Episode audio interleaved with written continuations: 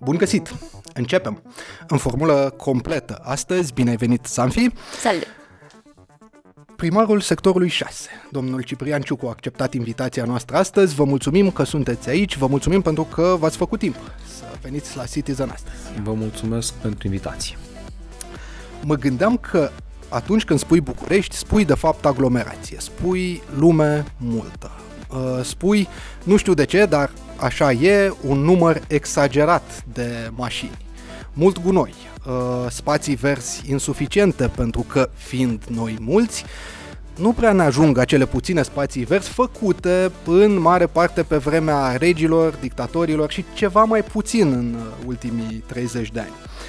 Și mi s-a părut interesant să vorbim cu cineva care locuiește de zeci de ani într-o zonă foarte aglomerată și care acum o și administrează. Și de asta v-am invitat astăzi la, la Citizen.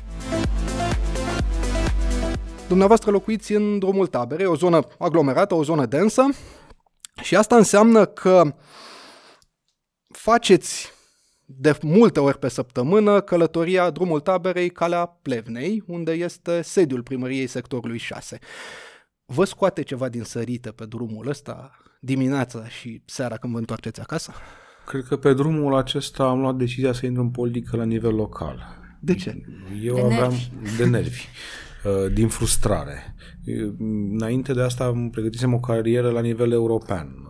Uh, Eram fundasem un think tank, Centrul Român de Politici Europene și eram specializat în acel domeniu. Dar după aceea mi-am schimbat cumva optica și am zis că vreau să fac ceva pentru o locul în care trăiesc. Și din frustrare am intrat în politică și uh, cred că bine am făcut. Deși mobilitatea, că dacă vorbim despre trafic și mobilitate, nu sunt la primăria de sector, decât pe străduțele mici. De mobilitate pe competențe, cum este normal, se ocupă prima generală, pentru că o stradă nu se termină unde începe un alt sector. O stradă poate să fie și într-un sector și în altul. Și atunci când gândești la nivel de oraș, global, mobilitate, e normal să fie la PMB. Mhm. Deci puteți face ceva la sector ca să reduceți administ- uh, aglomerația asta? Deci, hai să o definim corect. Cartierele comuniste nu au fost proiectate pentru a susține un număr atât de mare de mașini. Nu Ok. au fost proiectate. Ai blocuri de 10 etaje, bloc lângă bloc, cu puțină grădină acolo în fața lui și trotuare și străzi. Nu ai parcări subterane lâng, sub uh, aceste blocuri, deci nu au fost proiectate pentru așa ceva. După 90 și mai ales după anul 2000, de când am avut și creștere economică 2007 încoace, oamenii și-au luat mașini. Da, multe. Foarte multe. Am aici, vreți să vă zic o statistică din sectorul 6? Vă rog. Vedeți foarte interesantă. Cred că o zic pentru prima oară public. În sectorul 6 avem uh, 7000 75.000 de apartamente, de uh, apartamente care au un singur autoturism. Ok. Avem 16.200 apartamente, le rotunjesc de pe acolo uh-huh. sunt, care au două autoturisme. Avem 3.700 de apartamente care au trei autoturisme. Avem uh, 1.100 de apartamente care au patru autoturisme și avem peste 1.200 de apartamente care au cinci autoturisme. Sunt datele de la The Gate până acum nu le-am spus public. Puteți face și o știre din chestiunea aceasta.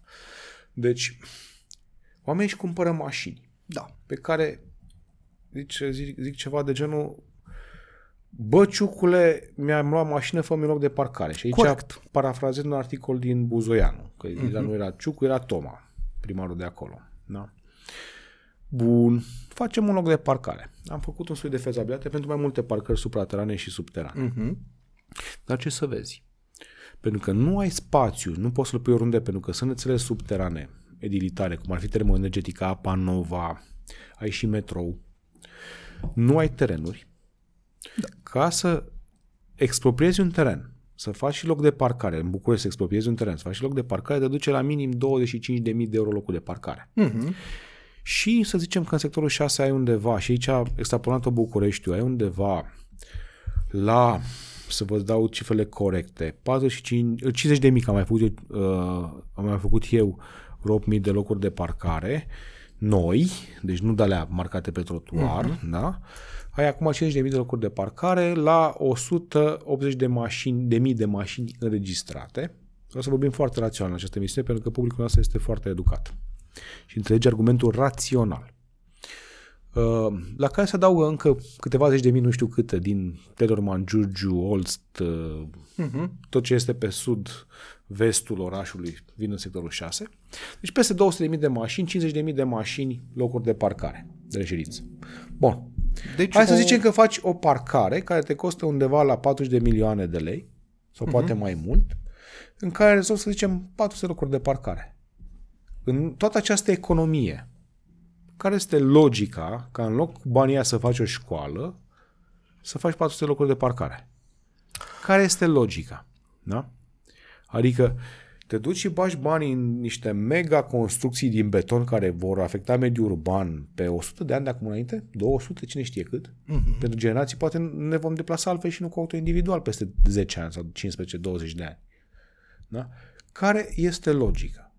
Asta nu înseamnă că nu am făcut locuri de parcare. Pot să arăt și să le indic pe hartă fiecare 8.000 de locuri de parcare noi. De obicei pe terenuri în zone foste industriale unde aveai și aglomerație, cum ar fi de... să meargă cineva să vadă, să compare cum era înainte pe strada trenului, unde am făcut 100 și ceva de locuri de parcare. Am făcut sute, sute, sute, unde am găsit buzunare de terenuri uh-huh. nefolosite, aflate uh, uh, în, cu mizerie pe ele și le-am transformat în parcări. Asta okay. este adevărat.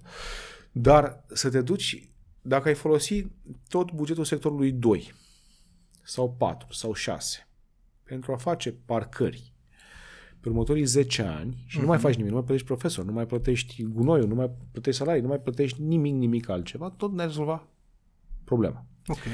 Deci problema nu este Evident că există problema de lipsa locurilor de parcare, dar problema este comportamentul de mobilitate care se bazează în acest oraș mult prea mult pe auto individual și prea puțin pe transportul în comun. Întrebarea... Și atunci primăria generală trebuie să vină cu niște politici care să stimuleze comportamentul de mobilitate așa cum merg eu, cu metrou, cu autobuzul și folosesc și mașina. Este adevărat, dar nu merg doar cu mașina. Uh-huh. Da? Adică comportamentul de mobilitate este mixt. Și trebuie cu toții să înțelegem că trebuie să mergem către, să ne civilizăm ca alte orașe și să folosim mai mult transportul în comun.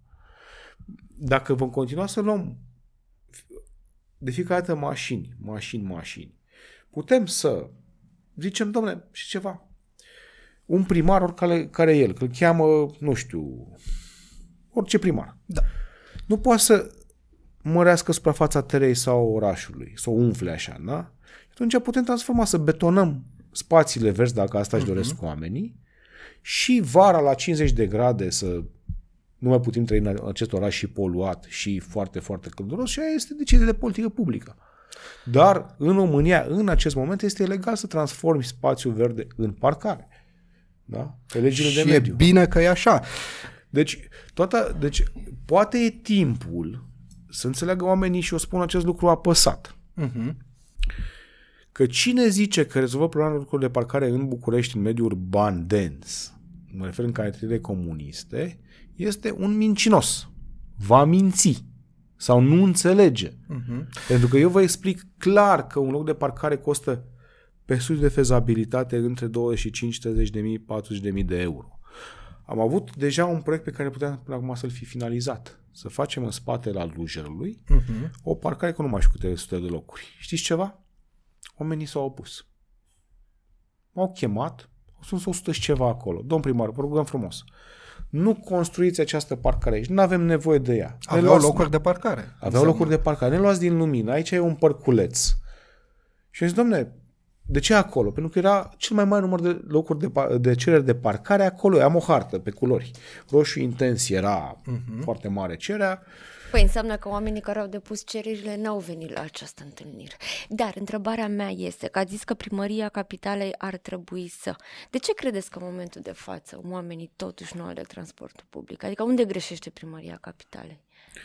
Um, deci, este o chestie de comportament de mobilitate și aici este misa. În primul rând, nu avem nici acum, după atâta timp, o strategie de parcări clară. Uh-huh. Ne chema domnul Nicuș Șordan să discutăm despre ea și nu să ne pună un document în față, să discutăm principii. Și am zis, da, eram președinte pe București. Aha, deci, deci mai de mult. De acum doi ani. Și zic, din punctul de vedere al PNL București, doar două principii mă interesează în strategia noastră de parcare. Primul principiu, fără parcări gratis la bordură. Ok. Și fără să parcheze pe trotuar. Bun. Bun? A, nu, că... Și acolo a murit discuția. Deci nu poți să ai o politică de parcări într-un sector și altul într-un, alta într-un sector, pentru că este stupid, deși avem în acest moment așa uh-huh. ceva. Uh, întrebarea a fost ce trebuie să facă primăria capitalei. Păi, în primul rând, uh, acum face ceea ce e cumva corect să facă, adică a investit în flotă. S-au luat autobuze turcești pe vremea doamnei Firea, să iau tramvaie uh, acum, în acest moment, ceea ce este corect, adică crezi alternativa. Doi la mână trebuie să introducă benzi dedicate. Fără benzi dedicate, oamenii vor sta la fel de mult în trafic în auto individual cât stau și în autobuz. Și e mai uh-huh. confortabil la tine să-ți dai pe, nu știu, Rock FM sau pe altceva sau asculti un metal acolo când te iau nervii și e mai ok. Da? Uh-huh. Și doi la mână această politică tarifară. Pentru că ceea ce vedeți, o să-mi asum chestiunea aceasta împreună cu PNL București. Îmi pare rău. Dar tot ce s-a făcut pe eliberarea centrului de mașini și această politică de uh, care poate uh, ați văzut-o de taxare și de capitalizare a spațiului public, asta a fost o politică a PNL București. Am, am conferința de presă când eram președinte acolo, i-am trasat viceprimarului nostru și am agreat cu el să împingă și să facă această politică de parcare. Uh-huh. Deci, odată trebuie ca să creeze alternativa și să lucrează la asta cu jumătăți de măsură, adică să investește doar în capacitatea de transport. Doi la mână, trebuie să creezi benzi dedicate și trei la mână să vii și cu motivație negativă în sensul că nu mai poți să parchezi gratis la bordură sau pe trotuar. Uh-huh. Și în păi... timp, da, asta este maxim ce poate face o administrație locală, dar este și aici o jumătate de măsură, pentru că atât timp cât se vor uh, aduce hârburi ieftine de afară, fără niciun fel de taxă suplimentară, face unul de 1000 de euro și a luat mașină, pe mm-hmm. care o lasă unde vrea el, când vrea el, în ce condiții vrea el. Pentru că nu există autoritate publică. Și atunci, în lipsa exercitării acestei autorități publice, oamenii fac ce vor. E adevărat, știu că guvernul a încercat, uh, mai multe guverne au încercat să bage niște restricții, n-au reușit deci, până la urmă. Nu știu dacă observați, dar discursul meu este foarte antipopulist. Adică da. eu, eu, eu spun, da, vin cu argumente raționale și eu zic că ok, e ușor să zici chestia asta decât să faci parcări. Cine a făcut? Câte parcări s-au făcut? Unde s-au făcut parcări în București? Nu s-au făcut parcări în București, care s-au făcut la Săulești, pe unde s-au mai făcut care stau goale, uh-huh. dintr-o politică înțeleasă prost. Nu s-a continuat cu acest lucru, tocmai pentru că nu este eficient pentru o primărie de sector sau APMB să bage atât de mulți bani fără să rezolve de fapt problema. Deci problema ca să fie definită corect, să vorbim despre politici publice, este, unu, schimbarea comportamentului de mobilitate și reducerea numărului de deplasări cu auto individual. Dar mașinile la oricum stau pe loc, pe niște locuri de parcare. Adică mi se pare că uh, vis-a-vis de asta, am mașină, dar să mă deplasez prin oraș cu mijloace de transport public, păi... rezolv problema poluării, dar pe congestie urbană, mașinile păi Sunt foarte multe hârburi abandonate. Noi am, da, eu când e... am venit în primărie, în primele șase luni am făcut serviciu de parcări care nu exista, de parcări de ridicări care nu uh-huh. exista. Și pe ce ne-am concentrat? Ne-am concentrat pe alea care stăteau acolo de cu ani că erau pline de șobolani și de, de mizerie, le-am ridicat pe toate și cu asta basta, nu mai se la discuții. Și mai liberez spațiu urban, dar asta este o chestie pe care trebuie să o faci continuu. Mai Iar nu... Uh, politica Ministerului Mediului cu rabla local a fost o mizerie. De ce? De ce? Păi câți oameni s-au înscris? Pentru că au pus niște condiții atât de restrictive încât nu a funcționat. Deci la noi am pus 5.000 de mașini eram cel mai fericit. Așteptam uh-huh. programul să avem Moș Crăciun. Și cât s-au scris? Sub 1000.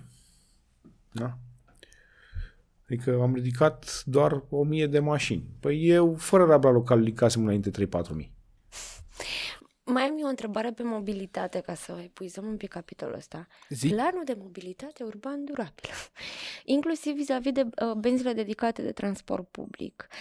Asta nu e tot în portofoliul viceprimarului PNL?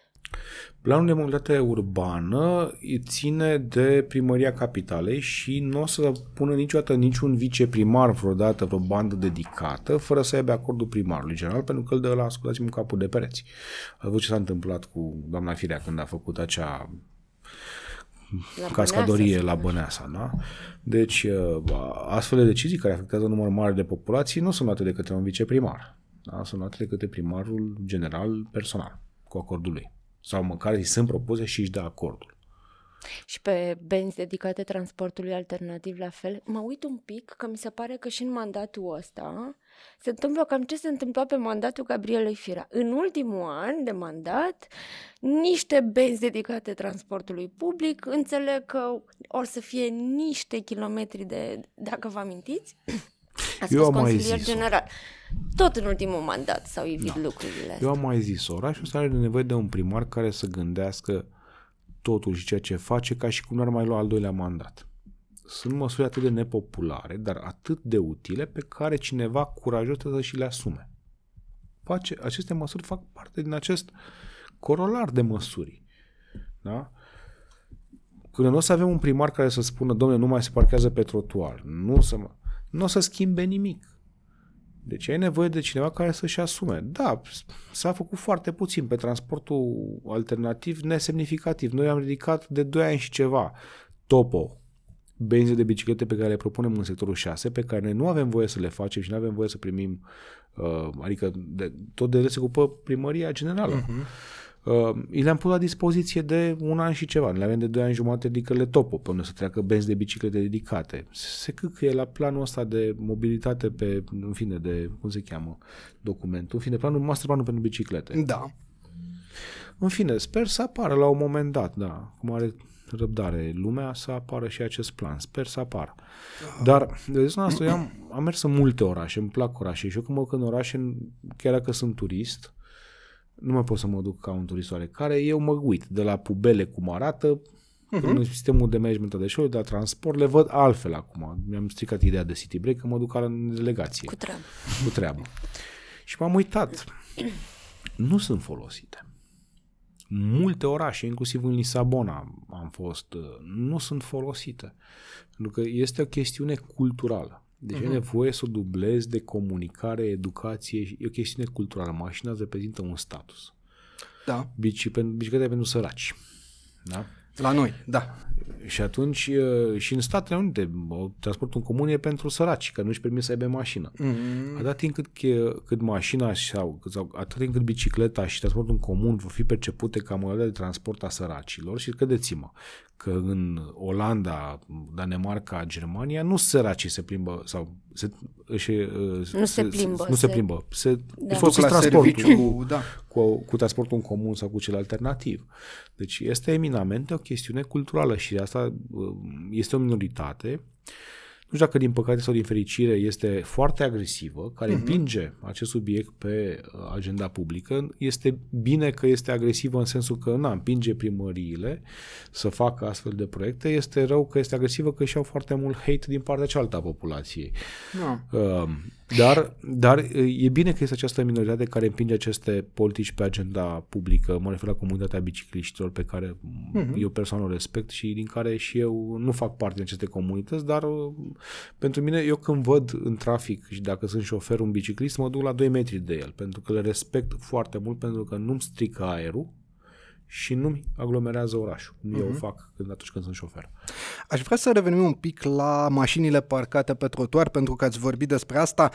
Am fost ieri pe Bulevardul Timișoara, undeva în uh, preajma uh, molului AFI pe acolo da. și a, unui, uh, a unei dezvoltări de blocuri, a unui uh, cartier care crește acolo de, de blocuri înalte și am văzut mașini parcate pe două rânduri. Un da. rând la bordură, un rând lângă grădina blocului. Da. Deranjant aici nu este în primul rând că n-ar avea pietonul loc, pentru că are pe mijloc. Deranjant din punctul meu de vedere este că oamenii ăia circulă cu mașina pe trotuar, pentru că altfel n-au cum să ajungă lângă bloc să o parcheze. Știu problema nu aceea. se poate rezolva. În ce măsură ați reușit să eliberați trotuare și de ce nu peste tot? Pentru că nu sunt omnipotent. Dacă aș fi un zeu și ar da cu mâna așa și s-ar întâmpla, ar crește iarba, aș face. Sunt primarul care a eliberat în acest mandat și probabil că în istoria Bucureștiului cele mai multe trotuare de mașini. Mi-a rugat acest lucru. Cam cât? Cum, cum Kilometri întregi. cuantificați? Câți? Uitați-vă pe Google Maps din drumul taberei sau prin alte părți din sector, pe lângă școli.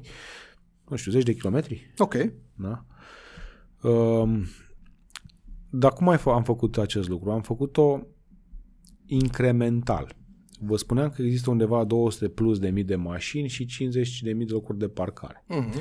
Dacă liberezi toate toate dintr-o dată, îți pui populația în cap, toată lumea se răscoală, pierzi alegerile și nu o să mai faci nimic.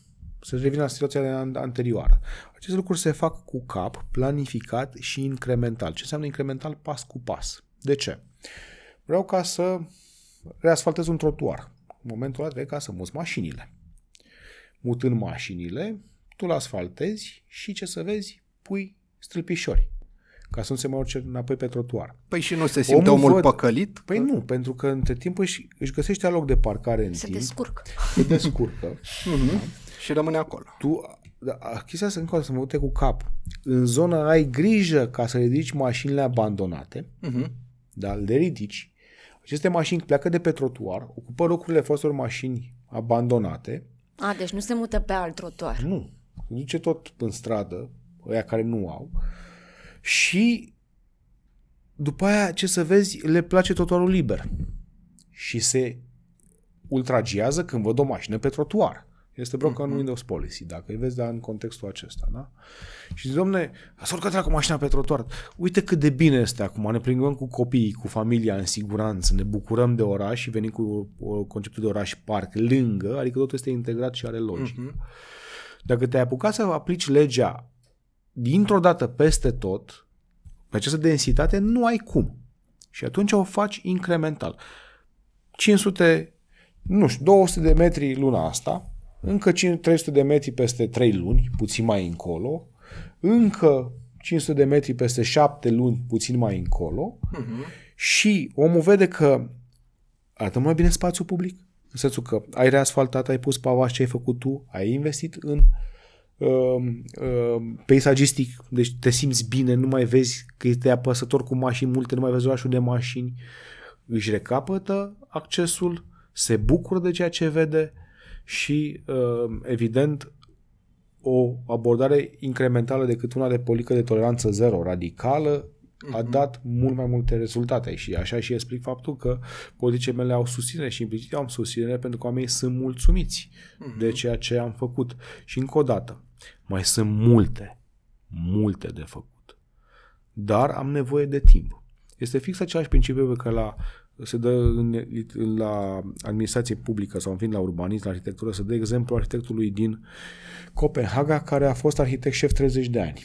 Și în Ok. fiecare an el 2% sau 3% din centru elibera de mașini și pietonaliza, incremental. Ce să vezi, în 20 de ani nu și-a dat seama nimeni că a pietonalizat foarte, foarte mult. Și a schimbat comportamentul de mobilitate. Deci, sunt zone în care ai nevoie de politici de toleranță zero, cum ar fi, de exemplu, că aplici și în acestea. Cum ar fi, ai parcat pe spațiu verde, pe amenajare. Okay. Aici amendă, nu mai stăm la discuții. Da? E, ai politici de toleranță zero și ai și politici incrementale. Și întotdeauna este un trade-off. Dar pentru ca să înțelegi ce tip de politică sau ce tip de abordare merge unde, trebuie să ai și un background teoretic care să te ajute să înțelegi aceste, aceste lucruri. Și aici cred că este un avantaj pe care l-am, pentru că eu nu le fac după ureche, ci le fac pentru că asta am studiat și în domeniul ăsta am muncit înainte de a fi primar. Ați fost, cred, primul care a implementat sistemul de sticăre cu cod QR pentru da. parcarea de reședință și știu că au fost atunci mulți oameni care erau foarte, foarte uh, nemulțumiți și spuneau de ce ne pune, domnule, nou primarul de sector sticăre pe mașină, dar ce-i trebuie, domnule? A funcționat, a ajutat la ceva sistemul ăla? Acel sistem era menit pentru a identifica pe cei care subînchiriază ceea ce este ilegal locul uh-huh. de parcare. Că vezi că are număr de giurgiu și stă și da. nu ai voie ca să iei uh-huh. locul de parcare că nu ai reședința acolo. Eu sunt genul de politician care vorbește și despre lucruri care nu au mers. Ok. Și eu vorbesc deschis. De ce? Pentru că alții trebuie să învețe din chestiunea aceasta. Uh, n-am cheltuit foarte mulți bani cu el, nici nu mai știu cât, dar nu semnificativ, uh-huh. dar nu a mers. Și nu a mers uh, pentru că nu am pregătit-o bine. Nu mă refer, eu cred că ideea în sine nu era rea. Dar nu a mers pentru că uh, în paralel am demarat un proces de reformă a poliției locale, am dat 100 de polițiști locale afară. Că nu le-am mulțumit de cum livrau. Și mi-au trebuit polițiștii locali după aceea la ce?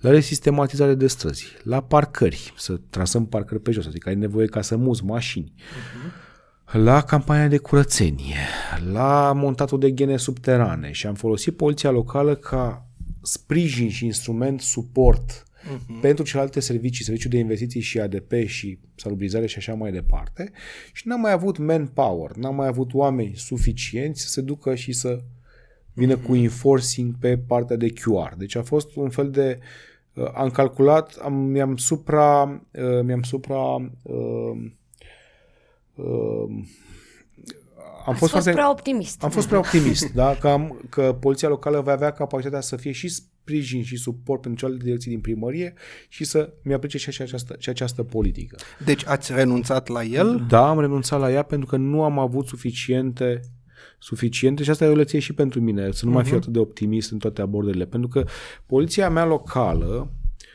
Săracii de ei că ei și compătimesc au muncit foarte, foarte mult, oamenii îi înjură de foarte multe ori pe polițiști locali, dar și nemeritat, dar ei au muncit foarte, foarte mult, dar eu nu am poliția națională. Iată să ocupă și de ordine și de alte lucruri. De, poliția locală este un instrument la, nivel, la îndemâna primarului pentru a fi oferit și servicii suport. Mm-hmm. Da? De, dincolo de pază, ordine, protecție și așa mai departe, amenzi, pentru alte direcții care trebuie să intervină pe scară largă.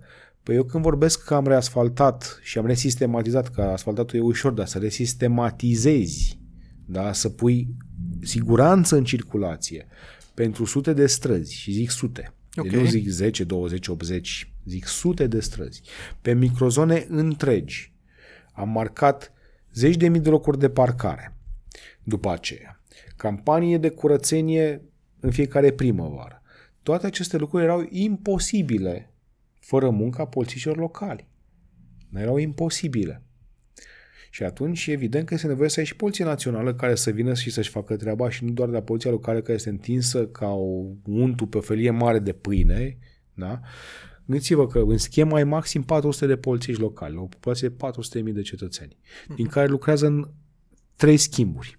Deci cât să-ți mai rămână? Că pui și concedii îți rămân maxim 100 de polițiști locali uh-huh. pe schimb. Dacă te uiți că o parte dintre ei, vreo 70-80 sunt la serviciu de inspecție, care înseamnă mediu, care înseamnă comercial, care înseamnă disciplină în construcții, să mai rămână un număr mic de oameni cu care să-ți faci treaba.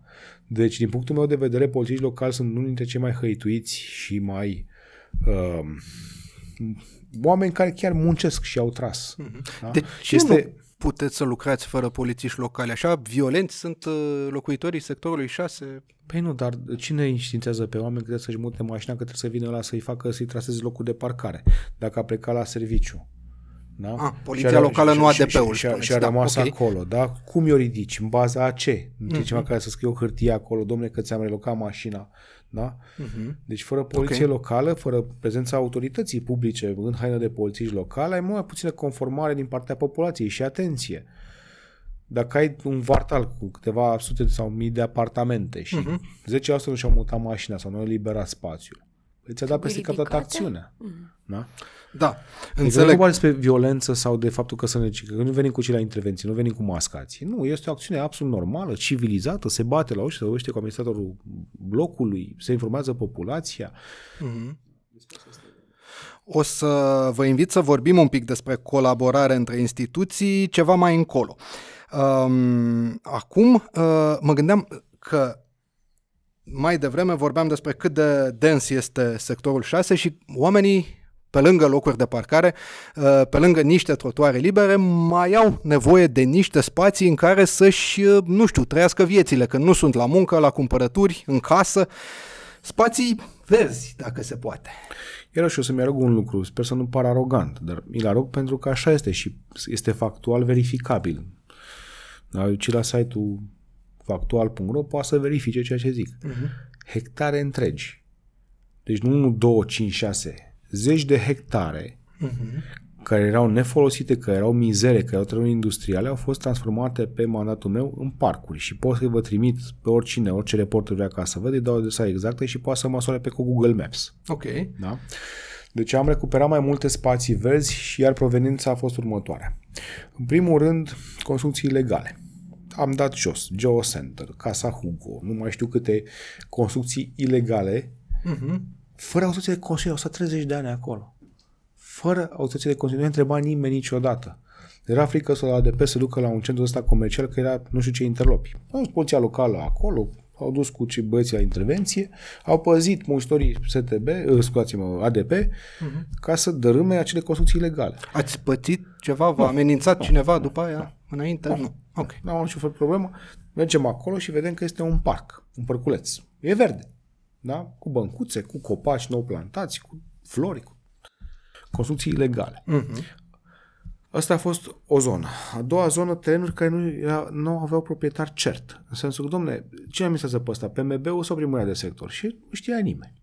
Dacă faci sectorul la picior, le vezi. Da? Și le vedeam. Uh-huh. Le-am intabulat pe, pe uh, sectorul 6, foarte frumos, le-am transformat iarăși în spații verzi. Cetatea Hisia. Poate, poate oricine să vadă cum arăta înainte pe Google Maps și să vadă cum arată acum.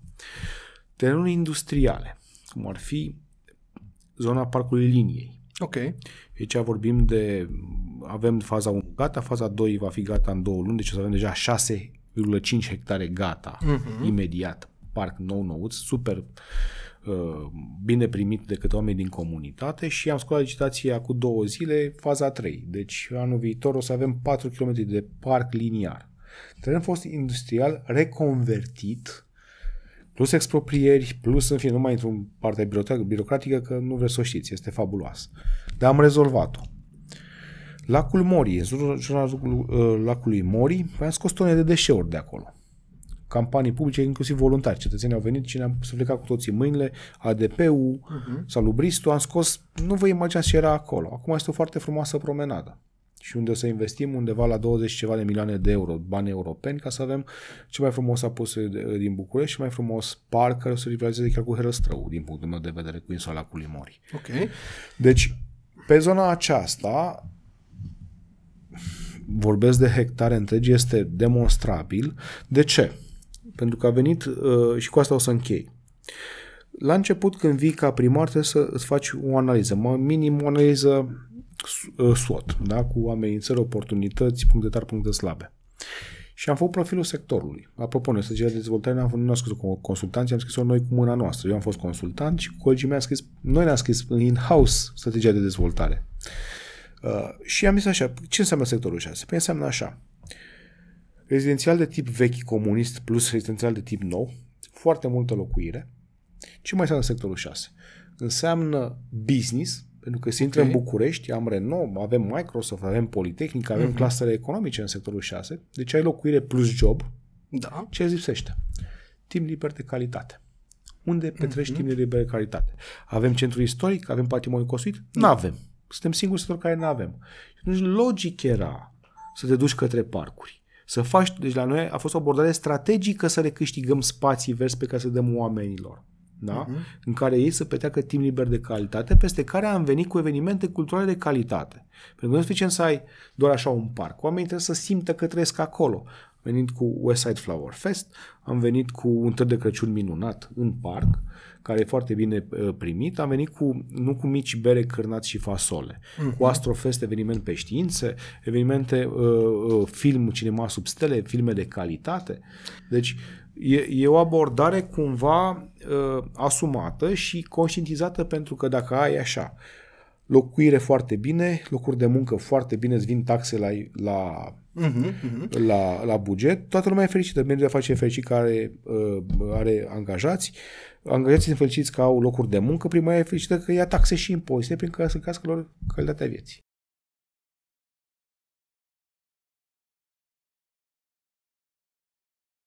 Uh, imediat, vă arăt Aici, eu. pe stângă. Așa. Prima ușă.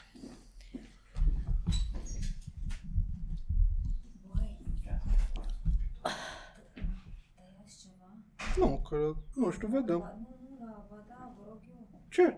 Ce?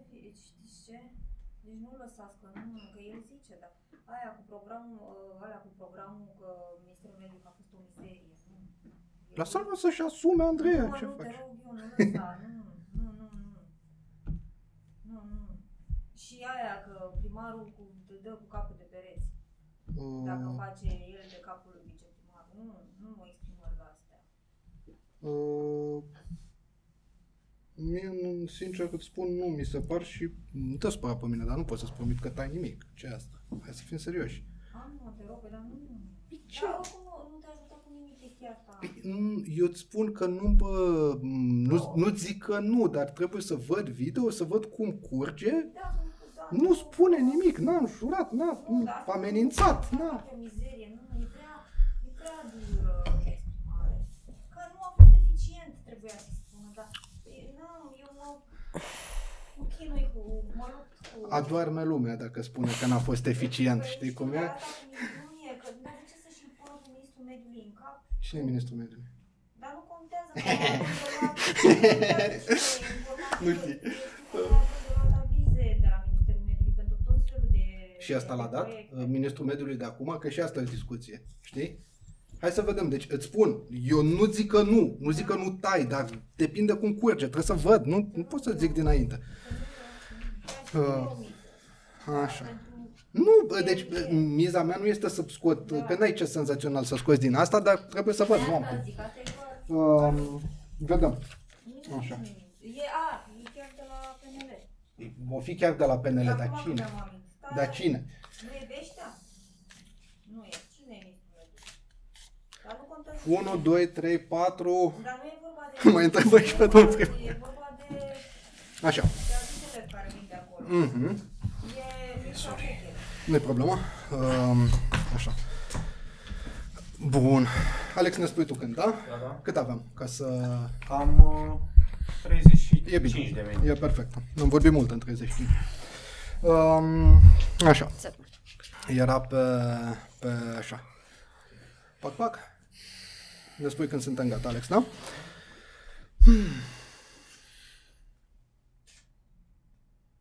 Mhm. Da. Rec. Rec. Bun. Prin parcul liniei nu urma să treacă o șină a trenului metropolitan pe care l-a promis domnul primar general Nicu Șoardan, dacă îl face. Ce se întâmplă cu parcul liniei? Dacă îl face deja am câștigat. De ce? Pentru că această investiție se justifica chiar dacă doar 2 sau 4 ani în viața unor oameni Mhm. însemna un parc și acces la o calitate de vieții mai bună. Deci deja am câștigat. Am și zis, să vină domnul Nicu Șordan cu proiectul acela, noi am conservat linia, este în conservare, n-am niciun fel de problemă. Problema este că eu cred că o să mai treacă 20 de ani până vine proiectul acela. Nu s-a întâmplat absolut nimic, nici că n-au un puz pe el ca să faci o astfel de investiție, este pe un puz dedicat. Ok. Cineva trebuie ca să înceapă să facă un puz. Ați auzit de vreun puz, că se lucrează la un astfel de puz? Păi un puz durează 2 ani minim Mhm. ca să-l facă cineva. Da? Deci a fost foarte bine că nu am așteptat ca să apară acel teren metropolitan. A fost foarte bine că am reconvertit un teren mizer industrial care producea praf. Și nu știți ce era acolo. Da? Nu, nu vă puteți imagina ce era acolo. Nu era un teren deschis comunității, adică nu se Nu. plimbau oameni pe acolo. Păi era, era chiar periculos să mergi pe acolo uh-huh. și acolo aveai locuire. Da? Uh, Deci, chiar încă o dată, dacă uh, va veni, trece vreodată vreun tren pe acolo, deși mă îndoiesc, pentru că, mi zis, domne, vreți să faci trenul ăsta, fă Dar vreau să văd și eu un singur lucru ca să nu-l blocăm în Consiliul General. Ea se cheamă, în orice proiect de infrastructură de transport, se, că e barcă, că e că sunt vapoare, că sunt, că sunt avioane, că sunt tramvaie. Acel studiu se cheamă studiu origine de destinație. Adică de unde iei oamenii, cât de mulți sunt și unde îi lași. Ca Ok. să vezi dacă se justifică intervenția. Și eu nu cred că această intervenție de miliarde, că nu vorbim despre un milion de euro sau 100 de milioane, ci poate de miliarde de euro, sau poate milioane, hai să nu zic miliarde, exagerez. Vreau să văd studiul ăla de origine ge- destinație, pentru că ne uităm pe hartă, deci amintea cocoșului că vii pe inelul cu calea ferată pe centură și duci foarte frumos mult mai repede în gara de nord. Mhm. De ce să iei pe ăștia și să-i lași undeva pe Vasile Milea care nu-i conectat cu nimic și nu ajung în centru și nu ajung în alte sectoare? Care e logica? Să începi să investești, să bagi sute de, să, să bagi zeci de milioane, na, Ok. într-o cale ferată și într-un proiect care mai mult 150 de metri în, în uh, nord ai metrou care îl duce în tot Bucureștiul. În sud, 150 de metri mai jos, ai tramvai. Care e logica să vii cu un tren care să pună bariere și care să îți adune, tri- să, să-mi separ mie sectorul 6 în două, ca să mă ajung din drumul tabelei militar și viceversa, ca să stai la barieră. Uh-huh. Vreau să văd studiul ma- origine destinație, vreau să văd studiul de trafic, vreau să văd studiul de fezabilitate. Vreau să văd puzul. Restul sunt palavre. Vorbim ca să ne aflăm în teabă. Și eu ce să fac? Să las pe oamenii ăia să stea acolo uh, ani de zile în mizerie, în loc să le fac un parc. Dar cum credeți că- că, am eu cred ajuns că- în situația să avem locuire în zone periculoase, ați spus mai devreme? Deci, Pe erau de ce am periculoase că erau ajuns? abandonate. Nu sunt, alea sunt vo- zone foste industriale care în toată lumea se transformă în locuire de obicei. Acolo erau fabrici înainte de domnul Ceaușescu. Dar asta e un proces care se întâmplă în tot Bucureștiul. Era periculoasă zona pentru că era abandonată. Erau oameni periculoși, ciudați, care se uh pe acolo. Poate era mizerie, erau... În sensul ăsta era periculos. Nu. Situația că întâi avem dezvoltatorul care construiește undeva, după care autoritatea publică se uită în zonă și vede că trebuie să intervină astfel încât locuirea să devină Mai e mai... foarte bună, dar numai că mă așteptam ca răspunsul să fie deja cunoscut. În ultimii 30 de ani, principalul motor de dezvoltare nu a fost autoritatea publică. Autoritatea publică a fost foarte slabă. Uitați cum zicea Țiriac, a avut dreptate că întăriți-vă statul. Sau nu, vântul a zis asta, nu Țiriac, scuzați-mă. Scuze, domnul Țiriac. Da? Autoritatea publică asta la mâna dezvoltatorilor. Ăsta este adevărul. Care au capacitate investițională mult mai mare decât primarii, Uh-huh.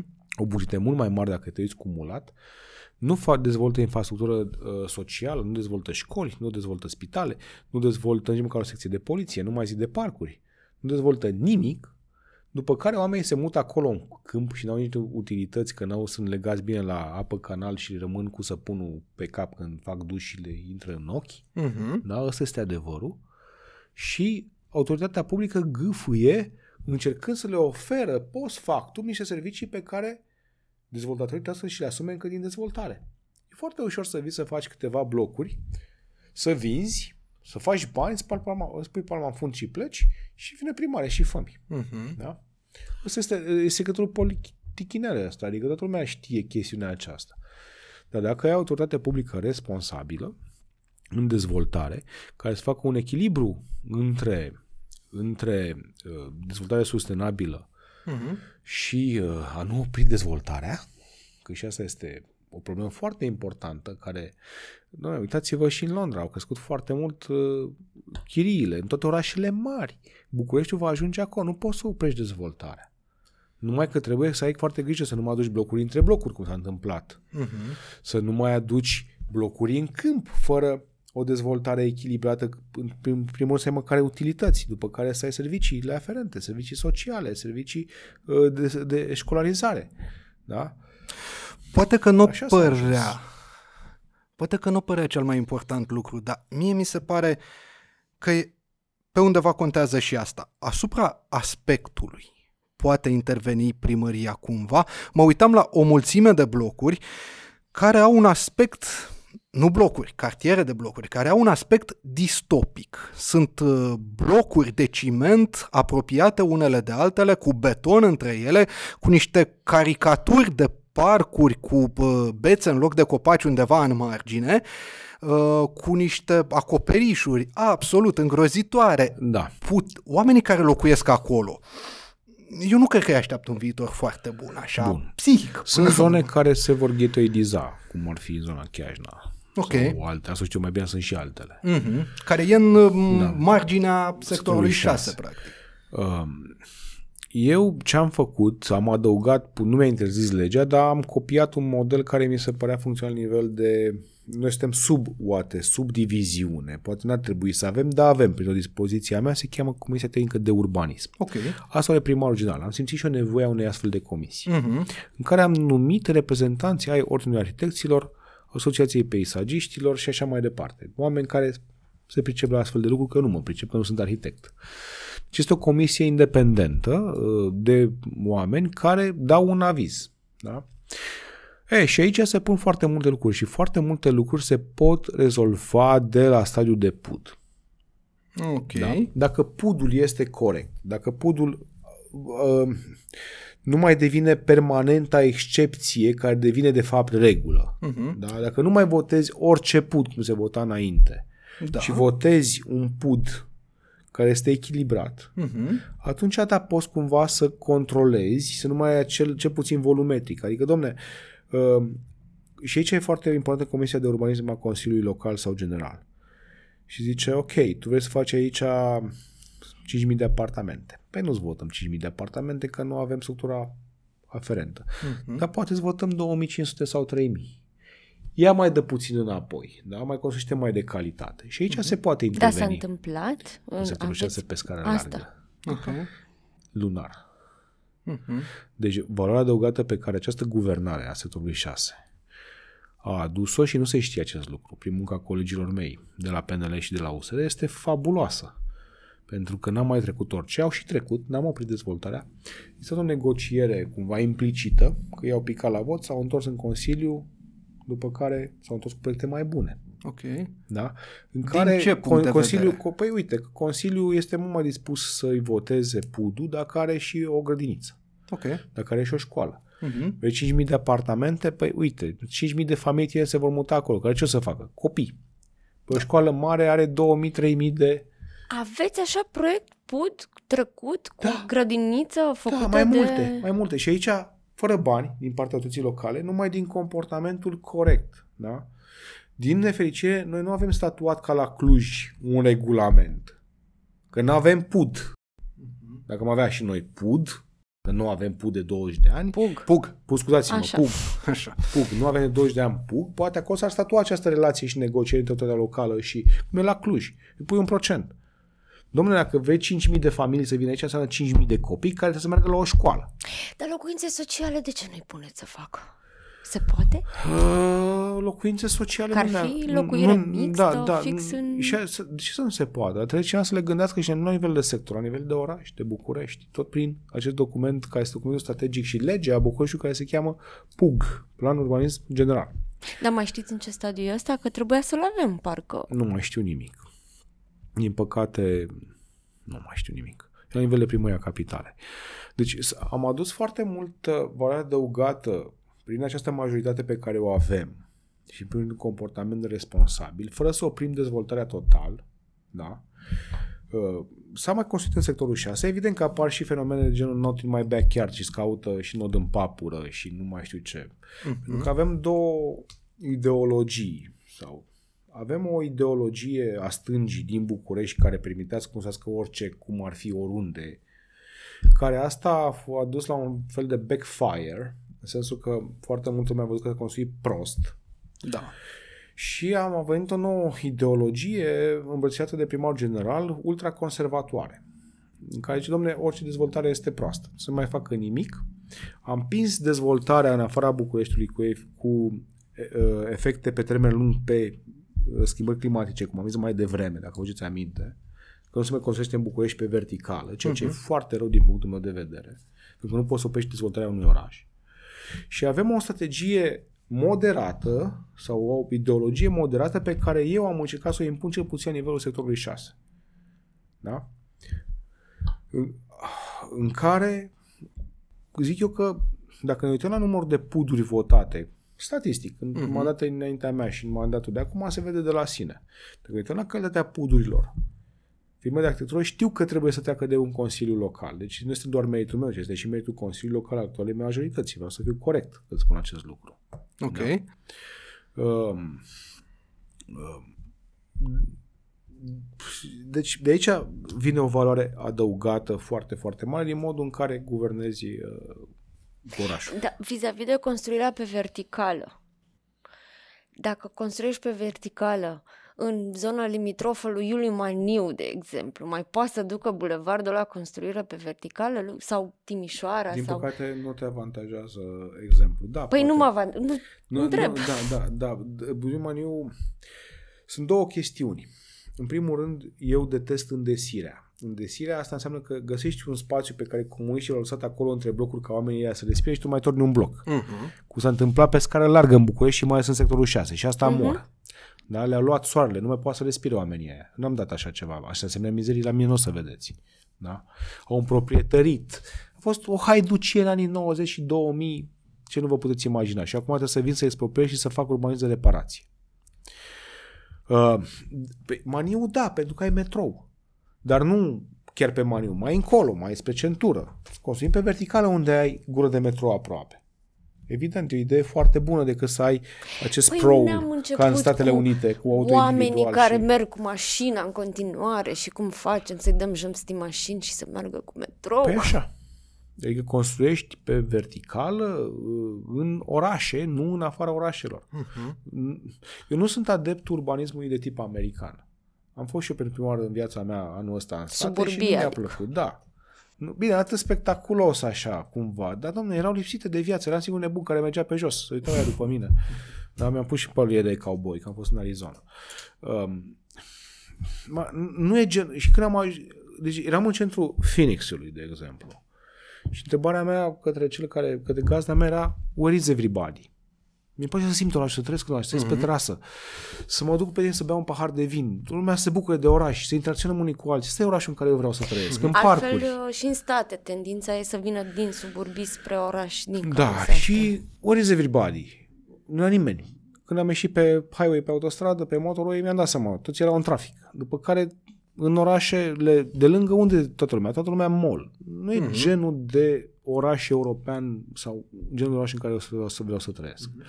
Pentru că tot vorbeam despre dezvoltări și spații verzi în același timp, ați uh, anunțat proiectul pentru Lacul Mori, pentru insula uh, de pe Lacul Mori, ați făcut acolo uh, un festival de, de Halloween, Uh, oamenii au uh, avut ocazia în sfârșit să meargă pe insulă, să vadă cum e uh, și nu după foarte mult timp au apărut în dezbatere publică niște puduri ale unui ale unor domni sau doamne care vor să ridice foarte aproape de, de accesul spre insulă, unde va fi, spuneți frumos, cu bărci, cu uh, spațiu verde și așa mai departe, niște blocuri turn.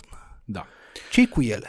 Acel, ace, ei pot să vină acum la autorizare teoretic uh-huh. să facă de 5 ori mai mult. Mm, Deci mii de apartamente. Okay. Pentru că în anul fatidic 2013, primăria generală a votat un PUZ, care uh-huh. permite acum autorizație, autorizație directă. Ei știu că eu când sunt primar nu o să permit mizeria, nu o să permit acea dezvoltare acolo. Poate okay. o să Ok. mai fiu primar. Și atunci au încercat să îndulcească puțin să îndulcească puțin sau să situația și să vină cu niște puduri Mhm. care să dea mai jos nivelul de, în loc de 35 de etaje să facă 14 sau 12 Ok. și în loc de nu știu câte blocuri să facă mai puține, să facă și o școală știind abordarea noastră. Ok. Este inițiativa lor. În România, nu- din păcate, nu doar primările fac puduri, ci orice dezvoltator are voie ca să facă pud. Ți uh-huh. depune acolo și obligat să-l pui pe, în transparență. Ceea ce am și făcut. Da? Bun. Ceea ce am și făcut. Problema care este acolo? Of, doamne, este un subiect pe care... Deci dacă eu nu eram primar, ăsta de mult erau acolo acele blocuri. Mhm. Mm-hmm. Asta pot să vă garantez. Ok. Problema e că se iau foarte ușor avize la nivel la PMB la anumite comisii. Mhm. Poate ne uităm puțin. Eu nu pot să numesc aceste comisii că eu am nevoie de ele în dezvoltările mele, ca Ok. să spun pe bune, da? Și Le-am mi le, pun căutat. în, mi le pun în cap. Eu, ca să fac un proiect, am nevoie fix de aceeași comisie de care au nevoie dezvoltatori. Ok. De la anumite comisii trec foarte ușor aceste mega proiecte, Mhm. care odată ce au toate avizele, arhitectul șef este ca un notar, nu al meu, toți. Care zice, are avizul ăla, bifă, are avizul alt, bifă, are avizul, bifă. Bun, are toate avizele. Nu e numai asta ca să le judece dacă ăla a dat sau nu a dat pe bune avizul respectiv. Și merge mie l-a semnat. Și ei, știind că eu probabil că o să fiu trăit în justiție și prefer să decât să duc în justiție, au zis că poate convin co- Consiliul Local să nu merge direct la autoritate, autoritate directă la primar și să vină să îndulcească puțin proiectul, să nu mai facă la 35 de etaje, să nu mai facă mii de apartamente, și să facă sute de apartamente la un nivel mai mic, sperând să treacă de... E, și așa a ajuns pe ordinea de zi și în transparență, că evident pun totul în transparență, nu se pune uh-huh. problema. Și acum Consiliul Local va avea de ales între a accepta pudul acesta îndulcit Ok. sau să arunce toată vina pe primar în momentul în care ei vor veni la primar. Ca asta se va întâmpla, da? Ei, ei încă o dată. Aceste puzuri nenorocite nenorocite sunt date fără termen de expirare. Uh-huh. Adică a votat unul cu 20 de ani un pud, puz, chiar dacă vine un primar care are altă viziune pe zona aia, el nu are un termen de valabilitate. Dar nu putem... Eu am schimbat chestia asta la sectorul 6 și toate pudurile pe care le dăm au 2 sau 3 ani în funcție de valoarea investiției. Valabilitatea. Da. Și ăsta fără valabilitate, un puz are efect de lege. Da, dar nu poate fi un puz anulat cu niște ghilimele de rigoare printr-un alt vot al majorității Consiliului General? Teoretic da, și loc pe această cale pe domnul uh, Nicu Șordan să-l anuleze. Sau, depinde, dar eu nu știu dacă iau depus certificat de urbanism, certificat de, da, de, de urbanism, pentru că dacă depun certificat de urbanism, se ia la momentul la care l-au depus. Chiar dacă nu mai există uh-huh. în vigoare acel puz, cum este cazul nostru și a înțeleg. fost, uh-huh. și a fost uh, anulat. Deci e o mare problemă, din punctul meu de vedere proiectul nu este oportun, din punctul meu de vedere nici într-o formă, nici alta. Din punctul meu de vedere, consilierii PNL nu ar trebui să-l voteze, o să-mi iau asupra mea, o să fiu târât în justiție, pentru că sunt foarte mulți bani acolo. Foarte, foarte mult, foarte mari interese și nu numai acolo. Uh-huh. Decizia uh, justiției va fi favorabilă lor sau mie, poate mă vor urmări și pe, nu știu, să-și ia de la mine prejudicii. Nu e foarte, nu e, nu e foarte bine să fie genul ăsta de primar ultra responsabil ca să nu și păgi pe așa ceva, deși vorbim de foarte, foarte mulți bani. Um, evident că nu mai să iau niciun fel de șpagă și nu este un semnal că vreau șpagă. Din contră, se știe că în lumea imobiliară că nu iau șpagă și că toate proiectele trec doar pe bune. Toată presiunea să vină pe primar, da? Consiliul Local o să zică, nu domne, nici măcar îmbul- îndulcit nu este bun proiectul, să judece primarul cu ei și o să vină o hotărâre judecătorească care o să zică, da, domnule, primarul are dreptate că nu v-a semnat autorizația, deși din moment ce ăsta cere, de zic că este esențială capitala, din moment ce are toate avizele, da? Uh-huh. Vine la tine și se o bagă sub nas. Dacă nu o semnezi și are toate avizele, poate abuz în serviciu. Și ce faci? Eu semnezi sau nu eu semnezi? Consiliul local se va spăla pe mâini, Ok. da? Și toată lupta și toată protecția va depinde de cât de mult vrea ca să reziste propria piele primarul, care va fi târât în justiție, pentru că mi-am luat amenzi la ISC până acum și sunt târât în justiție mai multe procese similare, unde mi-am pus pieptul în față și am apărat interesul chiar unei comunități care acum este manipulată și nu mă iubește deloc din Grozăvești. Bine, sunt puțini, Mhm. uh-huh. ăștia oameni sunt absolut ok.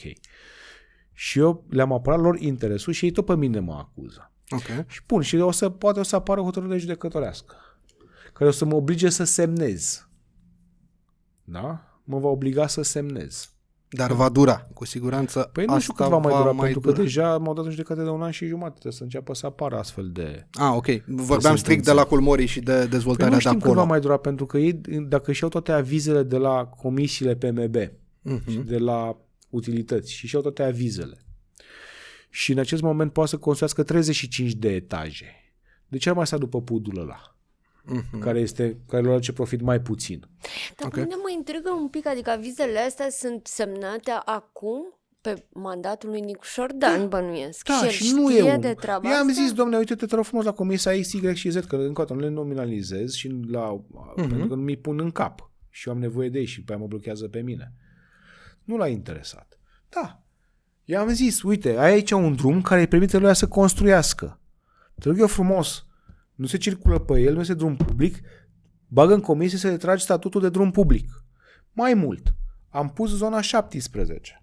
Că zice lumea că am ceva cu Nicușor. Domnule, n-am nimic, l-am susținut. Că am fost președinte pe București, n-am niciun fel de datorie morală la Nicușor Dan. I-am trecut toate proiectele. Ok. 100%. L-ați auzit vreodată că s-a întâmplat ca sectorul 1 sau în altă parte? Nu. Am pus zona 17, 15% din teritoriul sectorului 6, în care acum se pot construi, că l-au distrus ea dinainte, 30 de etaje sau 40-50 de etaje, ca să fie la fel de aglomerat cum este în acele ghitori despre care vorbiți, și am venit cu un pus de reparație în care ce am făcut? Funcțiuni sociale, spațiu verde, am redus ni- nivelul de, de, de uh, număr de etaje PUDU, nu PUDU, uh, CUTU, COTU, toate aceste uh-huh. indicatori i-am redus maxim. Construire graduală, funcțiuni mixte, nu doar locuire, ci să ai și comercial, să ai și spital, să ai și școală, să ai și... Exact cum se face corect. Comisia lui Tehnică de Urbanism, unde este Bogdan Suditu, era, a fost extaziată. Mhm. Domne, în sfârșit un urbanez de reparație de bună calitate și am un an și jumătate că nu-mi dă avizul de oportunitate ca să mă duc la ceilalți avizatori ca să îmi dea avizele. De ce? Nu știu. Nu știu. Nu l-ați întrebat? Ba da, mai zis că săptămâna viitoare mi-l semnează. Mi-a zis de făcut 5 ori așa, pe aia m-am plictisit și nu... Deci, eu mă duc pe aceeași cumva, nu aceeași ideologie în care opresc dezvoltarea complet. Aș, aș greși dacă aș zice chestiunea aceasta, dar mă duc pe acest urbanism de reparație, care face parte inclusiv din ideologia lui Nicu Șordan. Mhm. Vreau să vin cu moderație și vreau să vin cu echilibru în dezvoltare, îi urmez cumva politicile și atunci când vreau ca să le aplic efectiv, la modul real, nu îmi semnează avizul de oportunitate. Am un an și jumătate. La un moment dat i-am pus cabinetul să-i trimită zilnic adrese. Nu știu dacă s-au oprit din a trimis, dar știu că am trimis câteva sute de adrese. Ok. În fiecare zi, vă rog frumos să... Urmează să dau în judecată, probabil. Asta voiam să vă întreb. Deși e stupid, e stupid, e atât de stupid. Cum să dai eu primarul general cu ar trebui ca să mă... Cum să zic eu? Oricine este... Aici am, o, am, am cumva o, așa, o, o părere de rău. Noi n-am primit și o dată un telefon ca primar de sector votat de atâția oameni, deși am fost amândoi în campanie, să zică Domnule Ciucu sau Ciprian, cum vrea să-mi spună, "Măi, ce probleme ai mă și tu acolo cu sectorul 6? Ce se întâmplă în sectorul ăsta 6 al tău? Ce formă oameni? Adică hai să stăm amândoi și unde pot să te ajut eu pe tine? Că am mai multe proiecte care sunt blocate. Eu am zis, domnule, nu vreau să mă ajut nicăieri, măcar nu mi le bloca. Atâta tot ce vreau. Stai, stăm așa, că cum vezi tu dezvoltarea aici? Să ajung banii la școli, facem niște proiecte împreună. Că, cum facem cu plângerea aia în Ghencea? Poți să mă ajut cu ceva? Poți să te ajut cu ceva? Ca de la om la om. Adică, Cum ați ajuns în situația păi asta? nu știu, nu știu cum am ajuns, pentru că l-am susținut permanent. Da? L-am susținut. Nu, evident că am fost pe pe București, mai ziceam, domne, aia și aia altă, că de-aia sigur nu ne-am ajutat și îl mai întrebi, că nu e de așa ce când alb. Mhm.